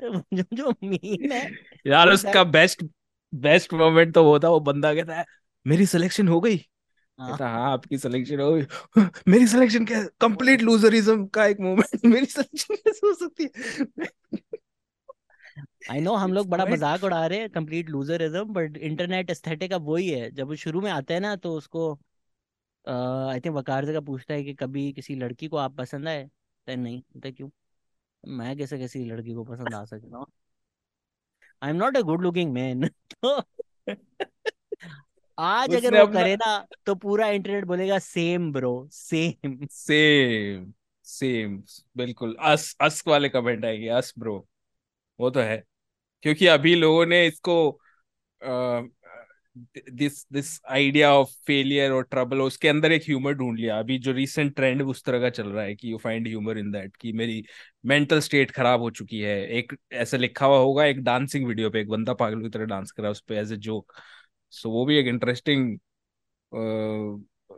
not dark comedy but but finding humour in troubling situation वो अभी ट्रेंड चला हुआ है। तो पहले इंस्टाग्राम का एस्थेटिक था ना बड़ा सैनिटाइज्ड उस तरह का कि अरे मैं आज यहाँ पे गया मैं कांस में गया हूँ मैं इधर गया हूँ या फिर इस यहाँ पे खाना खा रहा हूँ। वो चेंज हो गया थोड़ा सा ह्यूमर इस तरफ़ शिफ्ट हो गया विच इज़ क्वाइट इंटरेस्टिंग या people are accepting I think people think meme is just a picture but वो जो मीम का आइडिया है वो अब हर जगह है कि अगर आप कोई भी एक अच्छी मूवी निकाल दें उसका एक क्लाइमैक्स आ रहा है लियोनार्डो डिकैप्रियो एंड में शटर आइलैंड में है and like is it better to live as a hero और कनिचिमा तो वो वो जो हेंटाई वाली आवाज़ आती है in like the weirdest places. मतलब बहुत ही है। that juxtaposition you'll see this beautifully short scene and then उसका मुँह खुलेगा मैं सीआईडी का है ना? एक CID you know CID Indian है दया सी है। उसमें हाँ। कहता है समझ आ गया दया। वो कहता है क्या समझ आया? होता आ आ। फिर एक वो ऑर्गेजम की वजह आ। इतना ridiculous random absurd humour but पता है मीम्स का भी एक बड़ा इंटरेस्टिंग जर्नी है। Memes initially it was a press release of a loner. Essentially idea of meme is a, it's a press release of a loner. एक loner अपनी कुछ बात करा रैंडम जिसका कोई सेंस नहीं है। तो इनिशियली जैसे मीम भी उसी तरह से शुरू हुआ था कि जो इनिशियल आइडिया ऑफ़ मीम थे वो वो वाले थे कि एक मोटिवेशनल कोट की टेम्पलेट थी उस पर नॉन मोटिवेशनल थिंग लिख देना। तो उसको सबवर्ट कर दिया। तो इनिशियली वहाँ से फिर थोड़े थोड़े मीम्स बढ़ने शुरू हो गए। बट अभी मीम्स का इतना वो हो चुका है कि लोगों ने इसका प्रोपोगेंडा वैल्यू ढूंढ लिया। कि it can be a propaganda value political parties got involve अभी यूक्रेन मीम्स डाल रहा है अपने। कभी सोच सकते कोई ऑफिशियल चैनल रशिया से लड़ने के लिए? Is using meme warfare is putting memes कि इस तरह का आपने रशिया को ऐसे कर दिया। तो तो, तो मीम का मीनिंग भी आज के टाइम में it it it change it became a very important vocabulary का एक फॉर्म तो पोस्ट मॉडर्निस्ट मीम्स बनती है ना। अब तो आई थिंक शुरू शुरू में एटलीस्ट एक टेम्पलेट था। कि अगर बैड लक ब्रायन होगा तो आपको पता है बैड लक ब्रायन कहाँ अप्लाई होता है? क्या उस पर टेक्स्ट आएगा? क्या उसकी टेम्पलेट है? साइको गर्लफ्रेंड है? क्या उसकी टेम्पलेट है? अब तो किसी पे भी कुछ भी लिखा जा सकता है। And I think the funniest are इसका कुछ ताल्लुक था कोई sense in it complete absurdity complete absurdity कोई बहुत ही बड़े योगी थे। अच्छा उन्होंने इतनी ज़्यादा योगा की कि उन वो ना अपनी टांगे यूँ सर के ऊपर रख सकते थे। किसी ने कैप्शन लिखा था। अब तो ज़िंदगी में यही ऑप्शन रह गया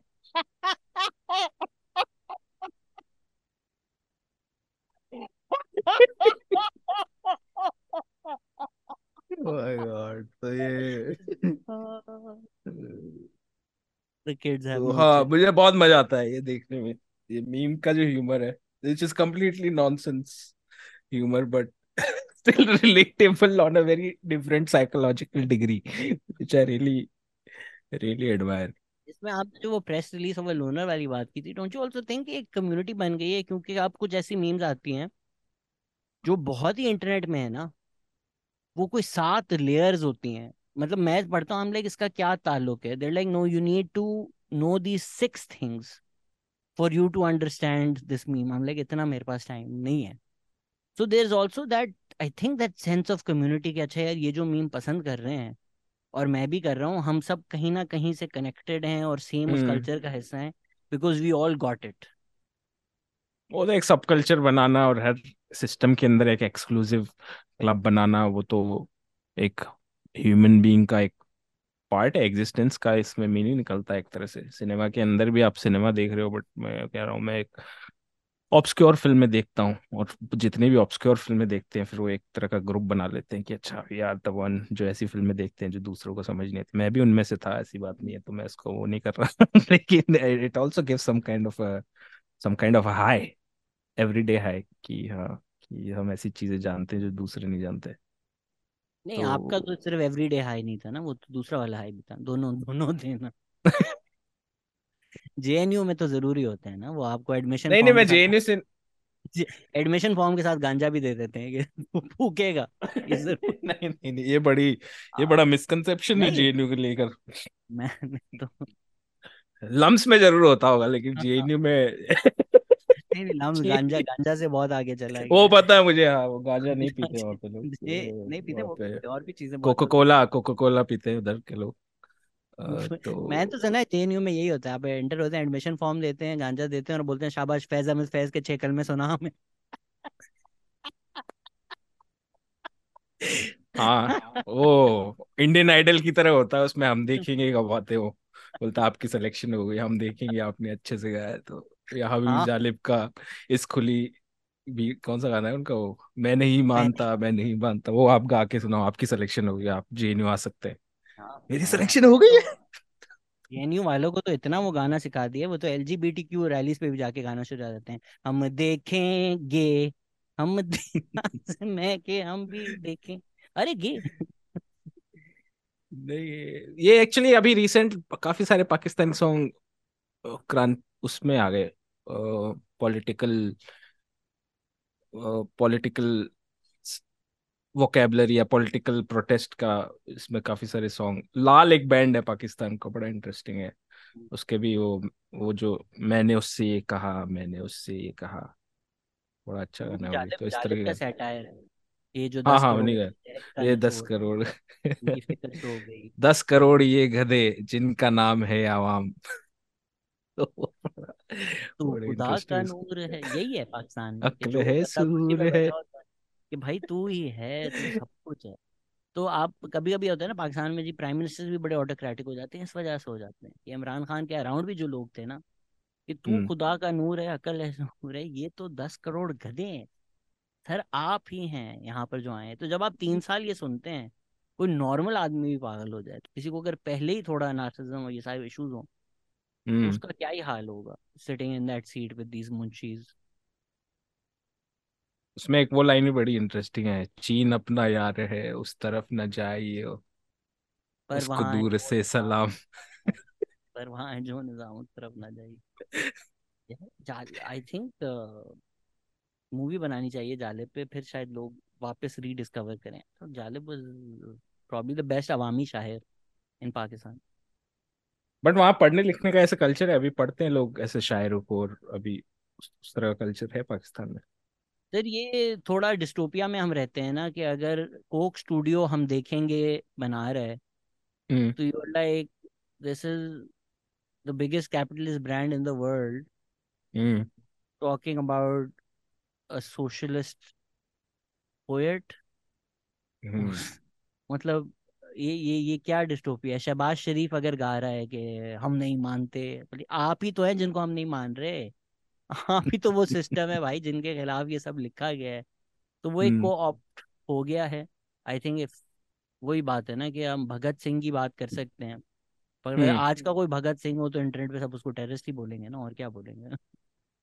वो तो कैपिटलिज्म का एक रूल है वो जितने भी आइडिया ऑफ़ एक्टिविज्म है उनके अपने अम्ब्रेला के नीचे ही ला देगा कि आप इन्हीं के इन्हीं के अंडर में हो।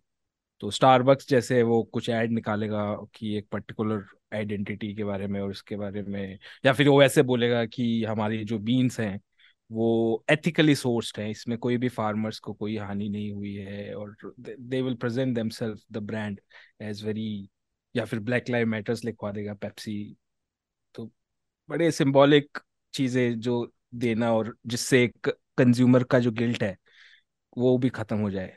कि वो एक स्टोर के अंदर घुस रहा है और उसको गिल्ट है कि यार मैं अभी जब स्टोर के अंदर आ रहा था स्टारबक्स में तो मैंने इतने गरीब यहाँ पे देखे वो रोड पे पड़े और मैं इतना अमीर हूँ। तो वो अंदर जाके स्टारबक्स कहता है कि don't worry sir they are ethically source beans and इसको पी के आप एक एथिकल पर्सन बन जाओगे। तो वो उसको कंज्यूम करके it it reduces the guilt of consumption तो वो एक कैपिटलिज्म का अपना ही इसी वजह से पाकिस्तान में ब्लैक मिरर नहीं बनता हमारी एग्जिस्टेंस ही ब्लैक मिरर है। मतलब हाँ। एक्चुअली जिस टाइम ये पीटीआई की एंटी अमेरिकन प्रोटेस्ट चल रही थी कि हम हम अमेरिका के गुलाम नहीं है एब्सोल्युटली नॉट साथ ही टेम हॉटन्स खुला था पहला लाहौर में। और उस पे अच्छा। चार घंटे की लाइन लगी हो गई लग गई थी एक टट्टी कॉफ़ी पीने के लिए। अरे ये हाँ इंडिया में भी है यार वो स्टारबक्स के लिए इतनी लाइन को इतनी बेकार कॉफ़ी है।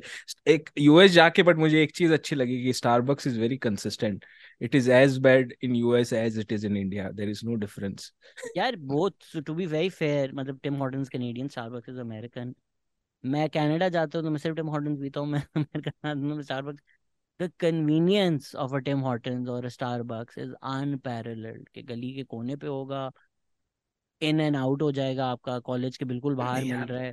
That that hmm is is is unparalleled यार मुझे पता है यही मिलेगा डटी मिलेगा काम चल जाएगा।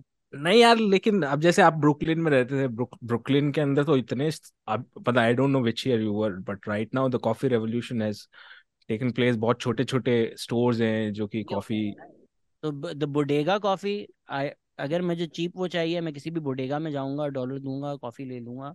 हम्म। बट ये जो आर्टिजन कॉफ़ी वाले हैं भाई स्टूडेंट की औकात नहीं होती है। मतलब हाँ सस्ता तो नहीं है लेकिन मतलब स्टारबक्स से कंपेयर करो तो I think they are they might not be that expensive if one can afford Starbucks then they are also within नहीं यार कोई भी आप it's it's also the culture right कि अगर मैं किसी दुकान में जा रहा हूँ फिर मैंने टिप भी करना है मैंने वो भी करना है। स्टारबक्स इज़ वो मैंने कार्ड ले हाँ लिया दैट्स ट्रू एक दैट्स ट्रू फ्री भी मिल जाएगा स्टूडेंट भी हो दैट्स ट्रू डिस्काउंट तो वो बर्थडे के दिन भी एक फ्री मिलेगी।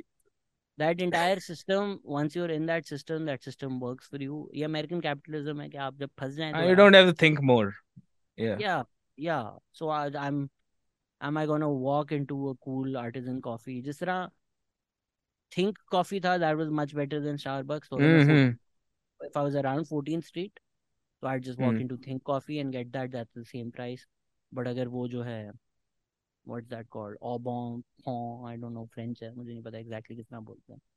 But that the same more और less as Starbucks price point and coffee quality best है hmm. कि आप खुद कॉफ़ी ले लें बट इतना टाइम नहीं होता हाँ यूएस में तो नहीं होता यार। मैं जिनके यहाँ रुका था वो अंडा रात को रख देते हैं बॉईल करके फ्रिज में और सुबह उठ के खा रहे हैं। मैंने ये क्या कर रहे हो? बोलता इतना टाइम नहीं होता यार अब इसको कौन उबाले बैठे देखे? क्वाइट वियर्ड अंडा अंडा इज़ दी। या मुझे सिंबोलिज्म फॉर फॉर पाकिस्तानी मुझे बताएँ जेएनयू क्या है और क्यों उसको anti national hub of India label कर दिया जाता है बेचारों को? अरे कम ज़्यादातर हर प्रोटेस्ट के अंदर बड़ी हिस्सेदारी रहती है जेएनयू के लोग का एक वो भी है कि सेंटर ऑफ़ यूनिवर्स जो कि अच्छी बात है। वो कोई भी चीज़ के प्रोटेस्ट बड़े करते दुनिया में कहीं भी चल रहा है तो उसके लिए वो प्रोटेस्ट करेंगे अमेरिकन एम्बेसी के खिलाफ। एम्बेसी के बाहर भी चले जाएँगे या फिर कहीं और भी चले जाएँगे। तो वर्ल्ड ओवर कोई भी घटना हो रही है तो वो एक कल्चर है, एक प्रोटेस्ट का, एक कम्युनिस्ट का गढ़ रहा है ज़्यादातर वो। ऑल दो वहाँ पे काफ़ी मिक्स है, ये भी कहना थोड़ा, बट एनीवेज वो एक गढ़ हमेशा से रहा है। तो वो प्रोटेस्ट और कोई भी आंदोलन वगैरह होते हैं तो उनके लिए। तो जेएनयू थोड़ा सा खटकता है, जो आजकल की हमारी गवर्नमेंट है। तो उन्होंने फिर जेएनयू के अंदर काफ़ी सारी चीज़ें हुई और फिर उन्होंने जेएनयू को एक एंटी नेशनल यूनिवर्सिटी के तौर पे उनको बना दिया। तो जेएनयू मतलब न्यूज़ में बहुत ज़्यादा आता रहता है कि ये हो रहा है, ये हो रहा है। एक दूसरा एक सिट दिल्ली के बीचों बीच भी बसा हुआ है तो वहाँ मीडिया एक्सेस और ये सारी चीज़ें भी बड़ी पॉसिबल इजीली पॉसिबल है तो उन्होंने वो बना रखा है। बट जेएनयू पे मैंने दो वीडियोस बनाए हैं जेएनयू हम्म। एक्सपीरियंस के बारे में तो वो उस पे मैंने बताया कि उसने एक एक जैसे कोई टुकड़े टुकड़े गैंग बोलते हैं उनको तो मैंने कहा जेएनयू के स्टूडेंट इतने आलसी हैं कि उन्हें सिर्फ़ समोसे के टुकड़े करने आते हैं उनके बजाय उनके कोई खास इतने एम्बिशन रहते नहीं है। तो वो एक मिसअंडरस्टैंडिंग जानबूझ के क्रिएट की हुई एक विलनाइज्ड एक सेंटर को विलनाइज कर दो and then it's a part of part of politics अंदर तो कुछ नहीं है it's a very chill relaxed बहुत बड़ा कैंपस है। बहुत ही बड़ा खत्म ही नहीं होता इतना बड़ा कैंपस है। ये वीडियो में तो वहाँ पे सुबह सुबह नेहरू के स्टैचू के ऊपर सब लोग कुछ करते हैं आई फॉरगॉट एग्जैक्टली ये साफ़ करते हैं।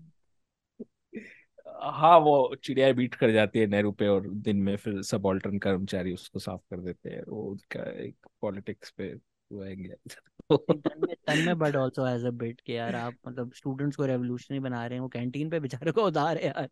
हाँ हाँ ये सच है सच है। क्या तोड़ेंगे। वो सच है उनके उधार चल रहे हैं और जेएनयू है भी काफ़ी सस्ता है। फ़ीस काफ़ी ज़्यादा सस्ती है उसकी। तो उससे क्या कि काफ़ी डाइवर्स पब्लिक के आने के ज़्यादा चांसेस हो जाते हैं क्योंकि फ़ीस बहुत कम है। एज कंपेयर टू बाकी जो प्राइवेट यूनिवर्सिटीज हैं, वो बहुत ज़्यादा एक्सपेंसिव फ़ीस है उनकी तो वो अफोर्ड नहीं कर सकते। और मेरे personally political ideas social ideas ये जे एन यू में बड़ा वो था क्योंकि वहाँ पे अच्छी लाइब्रेरीज हैं बुक स्टोर्स भी हैं जिनमें बहुत सस्ते में किताबें आपको मिल जाती है। तो एक इंटेलेक्चुअल कल्चर है वहाँ का तो उसको अब बदनाम कर दिया, क्या कर सकते हो अभी? एक तो मेरी मम्मी खुद बोल रही थी, बेटा तू जेएनयू से गया मेरी मम्मी ज़्यादा पढ़ी लिखी नहीं है। तो बोले, मैंने कहा हाँ। अच्छा तू जेएनयू में पढ़ा है? बोला हाँ। तो अरे, तू तो तू तो इंटरनेशनल यूनिवर्सिटी पढ़ा है। मैंने कहा, कौन बता रहा है? बोले सुधीर चौधरी बता रहा था जी न्यूज़ वाला कह रहे एक राइट विंगर हमारे, कुछ एंकर है। तो मैंने कह रहे तो अब वो एक फैल गया, अभी क्या कर सकते हो उसमें आप? आप आप उसको कैसे डिबंक करो? आई डोंट नो लेफ़्ट खैर, कौन सा पाकिस्तान में ज़्यादा ही है, लेकिन फिर भी uh, फिर India being this diverse and this big one would expect के लेफ़्ट की रिप्रेजेंटेशन ज़्यादा होगी मीडिया में बट एटलीस्ट नुमाया होके तो इतनी ज़्यादा नहीं आती। हाँ मतलब मीडिया भी काफ़ी सारे तरह के मीडियाज है ना, एक मेन स्ट्रीम में तो एक बहुत ही कम है बट मेन स्ट्रीम जैसे इकोनॉमिकली ड्रिवन है, उसको खोलने में, करने में बहुत ज़्यादा खर्चा लगता है तो ऑब्वियसली वो बड़ा कॉम्प्रोमाइज ही होगा, क्योंकि उसको कहीं ना कहीं से फंडिंग की ज़रूरत पड़ेगी। बट इंडिपेंडेंट मीडिया के अंदर काफ़ी प्रोग्रेसिव और उस तरह की वॉइस है, जो कि दूसरा तरह का मीडिया है, वो भी काफ़ी स्ट्रांग है इंडिया का, ऐसी बात नहीं है। तो वहाँ पे है इस तरह की वॉइसेस काफ़ी सारी बट हाँ मेन स्ट्रीम मीडिया एक पर्टिकुलर फॉर्मेट में ही रह गया।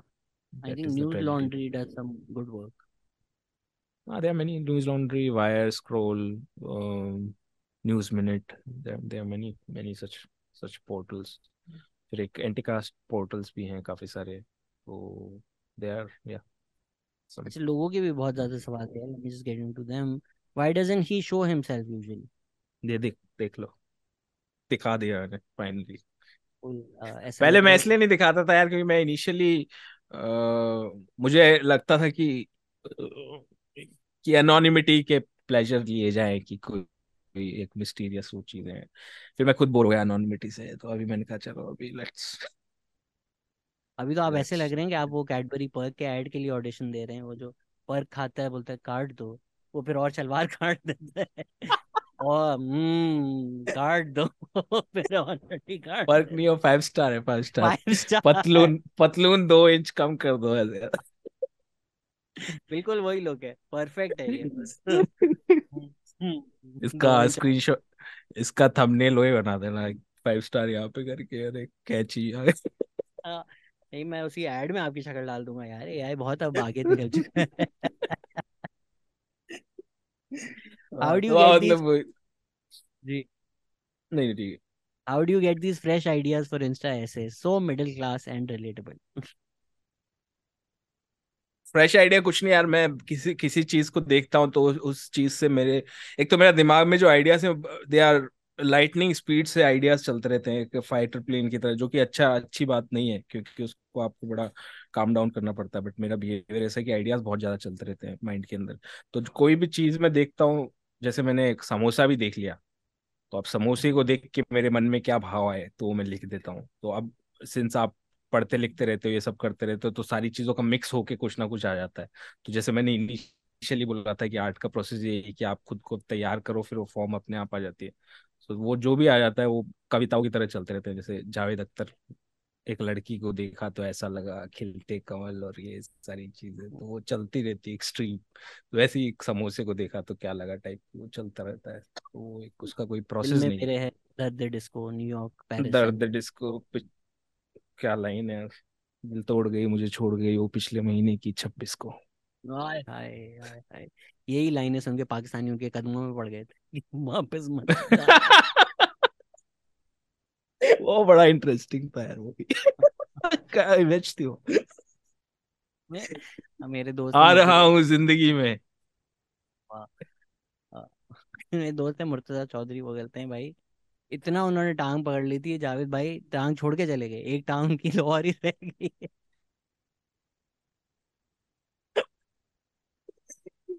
माय गॉड हाँ हाँ। ask चरणों की धूल हाँ। Uh, ask him Bairaj Sani and his 1972 speech in the JNU convocation and shed light on his views on languages. बड़ा भारी सवाल है। बारी है भाई मैंने नहीं सुना वो आसानी वाला आई डोंट नो या कहाँ से लाते हैं ये अच्छे शब्द? अरे तो यार क्या होता है? From the darkest corner of subconscious भारी आंसर दे देता हूँ इसका। आ गया कैफ काफका काफका आ गया काफका आ गया। During your AVM podcast Y T videos you talk about many issues don't you afraid that when you will make your movie you will repeat the same ideas and people will catch it I mean it will nothing new from you for the audiences please illuminate on this as I the same procrastination that's why I don't make any YT videos भाई, ये चीज़ें मत सोच और बना ले जो और वैसे इसका मेरे जो काफ़ी सारे पॉडकास्ट से फ़िल्में वालों ने काफ़ी ले लिया। मतलब मेरे पास काफ़ी मैसेज आते रहते हैं कि इस पॉडकास्ट पे we are writing this script और ये सारी चीज़ें। तो मुझसे ज़्यादा दूसरों ने इसको इसकी जो थीम्स है उसको कॉपी कर लिया तो मैं जब तक जाऊँगा तो कुछ और ही बन के निकलेगा इसलिए Yes, यार I think people should allow themselves to make mistakes. मतलब अब मैं छह घंटे अगर पॉडकास्ट पे बोल रहा हूँ एक कुछ एक एक स्लिप ऑफ़ टंग हो गया हाँ। तो ज़ाहिर सी बात है उसमें मतलब छह घंटों में से होने को तो पाँच घंटे उसमें बकवास होंगे, बट अगर आपको कोई पाँच मिनट बकवास मिल जाते हैं तो ज़ाहिर सी बात है बकवास होंगे और उसमें कुछ गलतियाँ भी हो सकती हैं। So people should allow themselves mistakes in fact in the process of art और कोई भी क्रिएशन का प्रोसेस है, उसके अंदर तो this idea of failure should be very important कि people should be allowed to fail कि इससे हुआ नहीं, कोई बात नहीं, इससे हुआ नहीं he can do it sometime और वो भी हम स्पेस नहीं दे रख, देंगे तो फिर वो क्रिएट नहीं होगी। तो एक इकोसिस्टम उस तरह का डेवलप करना बहुत ज़रूरी है, जो कि लोग मिस कर जाते हैं, उनको लगता है हर चीज़ में अभी परफेक्ट ही होगा नेक्स्ट भी कुछ बैंगर होगा, ऐसे ऐसे थोड़ी हो सकता है लाइफ में। I think it's fear of criticism ना, आप उसको जो भी कोट कर दे कोट कर दें लाइक कि मेरी पॉलिटिक्स ना हर्ट हो जाए मैं किसी कम्युनिटी हाँ हाँ हाँ। हाँ असल तो आपकी फट रही है कि यार लोग बुरा बोलेंगे। उस फियर को जरा ओवरकम करो। आप कुछ भी कर लें लोग बुरा बोलेंगे ऐसी कोई चीज़ नहीं है। हाँ हाँ आप सब सब परफेक्ट हो अपनी पॉलिटिक्स में तो भी लोग एक ना एक चीज़ ढूंढ लेंगे गाली देने के लिए वो तो I mean I am sure you face the same thing satire में तो यही होता है लोगों को समझ नहीं आता। यार मैंने पोस्टर्स बनाए थे। तो कुछ जब औरत मार्च हुई ना तो कुछ मर्दों ने बोला कि, यार, मर्द मार्च क्यों नहीं होती? और उन्होंने पोस्टर्स बनाए बकवास से कि, यार, जो भी उनके मसले मसाइल थे। मैंने उनको सैटराइज किया। ठीक है ना? और इस तरह के पोस्टर्स थे कि कोई सीरियस आदमी उनको सीरियसली नहीं ले सकता। एक पोस्टर था जिसपे लिखा हुआ था डिक पिक्स भेजना मेरा फंडामेंटल राइट है। मतलब ये इस लेवल पे जाकर घटिया बात लिखी हुई थी। लोग उसको शेयर करके आज भी मुझे कैंसिल करते हैं कि, ये देखो। ये ये था ये। ये राइट्स माँगता था। और ये आज बात करना हम like how can you read एक पोस्टर था वैसलीन सस्ती करो। Like how can you post this and think के हम्म। ये सीरियस है। मर्द तो march is basically evening traffic jam in Lahore and Karachi everything is मर्द march the entire country is मर्द इस मर्द मार्च। तो बोलते हैं मर्दों की राइट्स और बात क्या होती है? औरतों का एक दिन है लाइक मर्दों का दिन क्यों नहीं? एक्चुअली तो होता है आपको पता नहीं चलता बट बाकी तीन हम्म। सौ चौसठ दिन किसके हैं भाई? हाँ इनफैक्ट ये औरत मार्च पे है। भी अगर आप टीवी चला दें तो खलील रहमान कमर हर ड्रामे हर शो में बैठा हुआ होता है तो मर्द ही होते हम्म। हैं जो उस दिन भी बात कर रहे होते हैं। Please ask him how artist from both sides work together to and this environment of animosity since the entire subcontinent has the same culture language and skin color वैसे तो it doesn't but something must be done to stop this decades old malice next generation may live in peace and economic prosperity. बताएँ भाई अमन की आशा कैसे लेकर आए हम? अमन की आशा तो अब वी डोंट नो यार हम हम क्या कर सकते हैं इसके अंदर? वो कोलेब्रेशन के कुछ अपॉर्चुनिटीज़ या फिर इस तरह की चीज़ें होंगी तो कुछ क्रिएट हो सकते हैं। मैंने बताया था ना कि 2004 और इसके बीच में बड़े इंटरेस्टिंग कुछ क्रिएशंस हुई थी। काफ़ी सारे इमरान हाशमी के बड़े इंटरेस्टिंग तो फिर आओ वो लम्हे लागी तुमसे मन की लगन। बड़े इंटरेस्टिंग गाने और वो सब कोलेब्रेशन उस टाइम पे हो रही थी। अभी होना ना होना that depends on the relationship of two countries यार। वी कांट डू मच मैं आपको बताता हूँ ना कल्चर एक्सचेंज होता है तो क्या होता है? मैं एक दफ़ा नमाज़ पढ़ने गया ये, peak of Imran Hashmi era तो मैंने इधर सलाम फेरा मैंने इधर सलाम फेरा तो मेरे साथ जो नमाज़ पढ़ रहा था उसकी टी शर्ट पे लिखा हुआ था सीरियल किसर तो कल्चरल एक्सचेंज तो हो रहा है भाई। कल्चरल एक्सचेंज तो हो रहा है। अभी भी कोई वायरल हुआ था एक पाकिस्तानी वीडियो दिल पे पत्थर रख के तूने मेकअप कर लिया। एक डांस वायरल हो रहा है आजकल। इंडिया में? हम्म, नहीं पाकिस्तान का एक वीडियो वायरल हो रहा है। हाँ दिल्ली पुकारे आजा भी बड़ा खतरनाक वायरल हुआ था। और उस लेडी ने बेचारी ने फिर वो रिक्रिएट करने की बड़ी कोशिश करी उस चीज़ को it became little off but हाँ that song was very very viral हर जगह बज रहा शादियों में बज रहे हैं शादियों में नाच रहे हैं पे। जो कि एक इंटरेस्टिंग तो चीज़ है सोशल मीडिया की कि इसने आपको ऐसे स्पेसेस दे रखे हैं। जैसे अर्लियर रोडीज की बात हम कर रहे थे कि उस टाइम पे वैलिडेशन जो पाने के जो मीडियम्स थे वो इतने कम थे कि लोग इतने परेशान हो रखे थे इन फालतू चीज़ों के अंदर कि मुझे वैलिडेशन मिल जाए मैं घर पे जाऊँ तो मुझे लोग जाने। सोशल मीडिया ने थोड़ा वो वो कम कर दिया कि आप एक कुछ इंटरेस्टिंग चीज़ों से you can get the your share of validation through some अब वो झूठा सच्चा जैसा भी हो बट आपको थोड़ा बहुत मिल सकता है तो which is interesting of interesting है बाय सोशल मीडिया ये तो किसी को एंथ्रोपोलॉजिकल hmm. Study hmm. करनी पड़ेगी बट ये रोडीज और लिविंग ऑन दी एज ने जितने पॉपुलराइज किए ये घटिया हरकतें कि अच्छा तुमने डेयर करना है अच्छा नंगे होके चमाट खा लो अच्छा पानी की बोतल hmm. फेंक दो अच्छा सांप को चुम्मी कर दो तो अब जब लोगों को लगता है कि मैंने टिकटॉक पे वायरल होना है तो इस तरह की जो घटिया हरकतें करते हैं।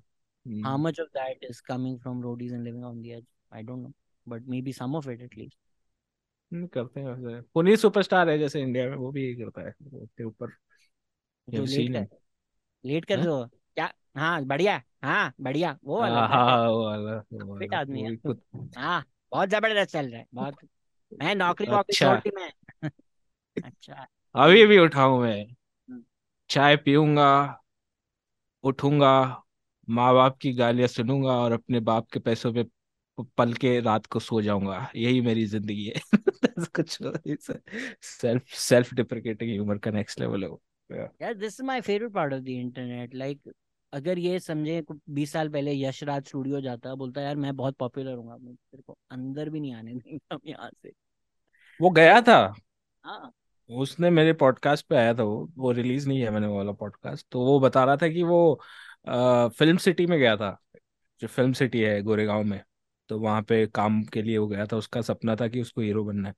तो फ़िल्म सिटी में गया और घूमने लगा तो उसने बोला कि मेरे को गार्ड ने पकड़ लिया।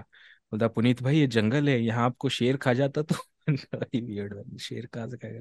बट एनीवेज उसको बोला कि फिर वो इधर उधर, फिर बोला मैं शाहरुख के घर के बाहर गया तो शाहरुख के घर के बाहर, शाहरुख की जो नेम प्लेट थी, वहाँ पे थोड़ी सी मिट्टी लगी हुई थी, मुझे बहुत गुस्सा आया कि यहाँ पे इतने लोग हैं और कोई भी इस नेम प्लेट को साफ़ नहीं कर रहा, सब अपना फ़ायदा उठा रहे हैं फ़ोटो लेके चले जाते हैं। तो मैंने अपनी शर्ट उतारी और उसको थोड़ा सा भिगोया और उसको मैंने उस मिट्टी को साफ़ किया, उसकी नेम प्लेट से और फिर वो वीडियो बड़ा वायरल हुआ टिकटॉक पे। इंटरेस्टिंग तो हाँ इस तरह की कहानियाँ। आई डोंट नो इसमें कौन की कौन सी स्टोरी सच है या नहीं but he told me that ये स्टोरी झूठ है। क्योंकि तो नेम प्लेट तक जाएगा कैसे? तो गार्ड नहीं खड़ा नहीं ना नेम प्लेट तक you can go you can go you can go हाँ। हाँ हाँ you can go there like वहाँ पे लोग फ़ोटो खिंचवाते हैं सब लोग खड़े होके। मैं भी गया हूँ दो तीन बार। सो so, और वहाँ पे ए, एक जगह तो ऐसे खड़े रहते हैं सब लोग। वो शायद सलमान का घर है। वहाँ पे सारे लोग ऐसे एक किसी भी पॉइंट पे जाओ तो ऐसे चालीस पचास लोग ऐसे सर के ऊपर करके खड़े हैं। आपको लगेगा ये क्या है? फिर मैंने कहा ये कौन लोग खड़े चालीस लोग? तो बेसिकली वो वेट कर रहे हैं ऊपर से सलमान की एक झलक दिख दिख जाए। तो मोस्टली शेरा आता है वहाँ से हाई करके और वो सब। शाहरुख खान तो इतने लोग खड़े होते हैं और इतना दूर है उनको तो नज़र भी नहीं आता। कुछ महीने तो वो रितेश देशमुख को भेज देता है कि यार तू जाके हिला ले किसी को फ़र्क थोड़ी पड़े। नहीं वो शेरा को भेज देता है। सलमान भी शेरा वेरा को भेज देता है तो उससे खुश हो जाते हैं लोग तो इसमें कुछ तो एक रिलीजियस अंडरटोन भी है इस हाँ आइडिया हाँ में दर्शन का जो एक है की बात की मुझे एग्जैक्टली हम्म अंडरटोन आई थी बट उससे खतरनाक बातें हो जाएँगी तो नहीं करते दर्शन का दर्शन का अंडरटोन है हाँ हम्म। As a filmmaker, what are your thoughts on the current state of Bollywood and its role in shaping Indian cinemas? Are there any specific changes or trends that you find concerning in the industry today? भारी सवाल अरे यार इसका जवाब तो बड़ा बहुत लम, लंबा होगा but I don't I don't really watch films because मुझे वो आर्ट फॉर्म में उतना मज़ा ही नहीं आता और मुझे लगता है कि इतना मैं इस पे टाइम दूँ दो ढाई घंटे इसके बजाय मैं कुछ और पढ़ लूँ या फिर कोई पॉडकास्ट सुन लूँ so I prefer that as a medium of entertainment so cinema I don't watch that much मेरा थोड़ा सा हो गया अभी में। कुछ मज़ा नहीं आता की चार पाँच फ़िल्में देख सकते हाँ एक पॉइंट पे बहुत तो मैंने सारे सिनेमा मैंने सारे देख लिए जितने भी स्पेशली हाँ एक पॉइंट पे बहुत ज़्यादा देखा मैंने सिनेमा और जितना कंज्यूम कर सकता और मेरा ये जिद भी थी कि मुझे सिनेमा के बारे में सब कुछ पत, पता होना चाहिए और मेरा खुद का बैकग्राउंड भी फ़िल्म फिल्म्स में रहा था तो वो किया मैंने। बट अभी काफ़ी टाइम से मुझे कुछ एक्साइटिंग नहीं लग रहा कि उसको देख के मैं ऐसे एक्साइटिंग कुछ आर्ट फॉर्म आए तो इंटरनेट वगैरह पे मुझे ज़्यादा एक्साइटिंग लगती है यूट्यूब और ये सारी चीज़ें। आई लाइक मोर बिकॉज़ इसमें एक्चुअली सिनेमा में भी ना एक, एक जब तक किसी भी आर्ट फॉर्म में सबकॉन्शियस नहीं दिख रहा है एक आर्टिस्ट का so I don't like that much consuming it now the everything became so conscious everything is so calculated कि मुझे उसमें वो एक फॉर्म की एब्सर्डिटी नज़र नहीं आती या फिर जो बनाने वाले का सबकॉन्शियस मुझे नहीं दिखाई देता सिर्फ़ उसका एक कॉन्शियस अटेम्प्ट दिखाई देता उस उस उसमें मुझे उतना मज़ा नहीं आता उसको कंज्यूम करने में so I I don't watch it that much maybe it will change Bollywood की अगर बातें हो ही रही हैं तो आखिरी सवाल आपसे पूछते हैं हमारे म्यूचुअल दोस्त। कुल्लू भाई ने बोला है कि आपसे पूछा जाए ये बस वाली प्लेलिस्ट का क्या सीन है? बस वाली प्लेलिस्ट कुछ नहीं पुराने गाने जो हैं स्मॉल टाउन्स वगैरह में आप जाओगे किसी भी पर्टिकुलर गलियों से निकलोगे तो आपको अचानक कुछ गाने सुनाई देंगे जैसे धड़कन मूवी के गाने या फिर नदीम श्रवण के गाने या फिर तेरे नाम एक बार फ़िल्म कोई अपने ऑटो के पीछे तेरे नाम रिक्शा के पीछे तेरे नाम कईयों ने घरों के बाहर लिखवा दिए तेरे नाम। यू नो तेरे नाम फ़िल्म। सलमान खान की एक स्टाइल था उसमें बालों का ऐसे बीच वाला तेरे नाम पार्ट तो वो एक कल्चर पार्ट टू आई है इसकी। हाँ, सिकंदर सनम पाकिस्तानी है क्या सिकंदर सनम ने तेरे नाम पार्ट टू बनाई थी। आज रात आप वो देखें और एंजॉय करें। आज देखता हूँ मैं। Absurdist तो हाँ बेसिकली ये जो बस सैमुअल बेकेट है वो। Absurdist कॉमेडी एक्सट्रीम है तेरे नाम पार्ट टू ये देखता हूँ मैं, तेरे नाम पार्ट टू देखता हूँ आज। तो हाँ तो ये मतलब इन इन इन जगहों से जब आप गुजरते हो बसों के अंदर या फिर ऑटो के अंदर तो it's like ride into nostalgia kind of a thing that bygone era को लोग कितने पकड़ के बैठे हैं अपने नॉस्टैल्जिया को so it's it's quite interesting to see तो मैं और कुल्लू रैंडमली इस तरह के गाने शेयर करते रहते हैं कि कोई भी राज फ़िल्म का गाना है, तुम मैं अगर सामने आ भी जाया करूँ। तो ऐसे रैंडमली हम एक दूसरे को वॉइस नोट वगैरह भेजते रहते हैं कि अचानक कोई गाना याद आ गया उस टाइम का तो हाँ वो ऐसी हमारी मस्ती चलती रहती है। कितनी मेमोरी स्पेस इन गानों ने ली हुई है ना दिमाग में मतलब इतने गाने याद है बॉलीवुड के अननेसेसरीली ये अगर मेमोरी स्पेस क्लियर हो जाए तो कुछ अच्छी चीज़ें ही आ सके वहाँ पर। लोगों के मुझे नाम याद नहीं रहते। लोग अब मेरे दोस्त बोलते हैं उनके बच्चे हो गए मुझे किसी बच्चे का नाम याद नहीं। This is why I always message you how is the little one को मुझे नहीं आया नाम याद। मुझे भी नहीं याद रहते बहुत प्रॉब्लम है ये। It's a very big problem लेकिन बॉलीवुड का गाना आप बता दें मूवी उसके पूरे लिरिक्स याद होंगे। एक नॉस्टैल्जिया का एलिमेंट बड़ा स्ट्रांग रहता है लाइफ में। या बहुत नॉस्टैल्जिक बातें हमने की आज बहुत यादें हमने शेयर की।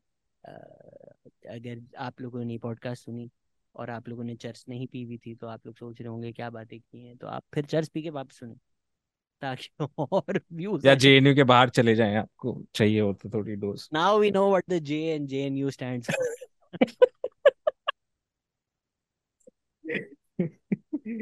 yes. Thanks boss thanks thanks for your thank you thank you भाई थैंक यू सो मच कोई कोई मैसेज देना चाहेंगे जाते हुए कोई मैसेज नहीं है बस कॉम करते रहिए बस दैट्स इट या keep keep calm and carry on. या चलो bye bye bye. Bye bye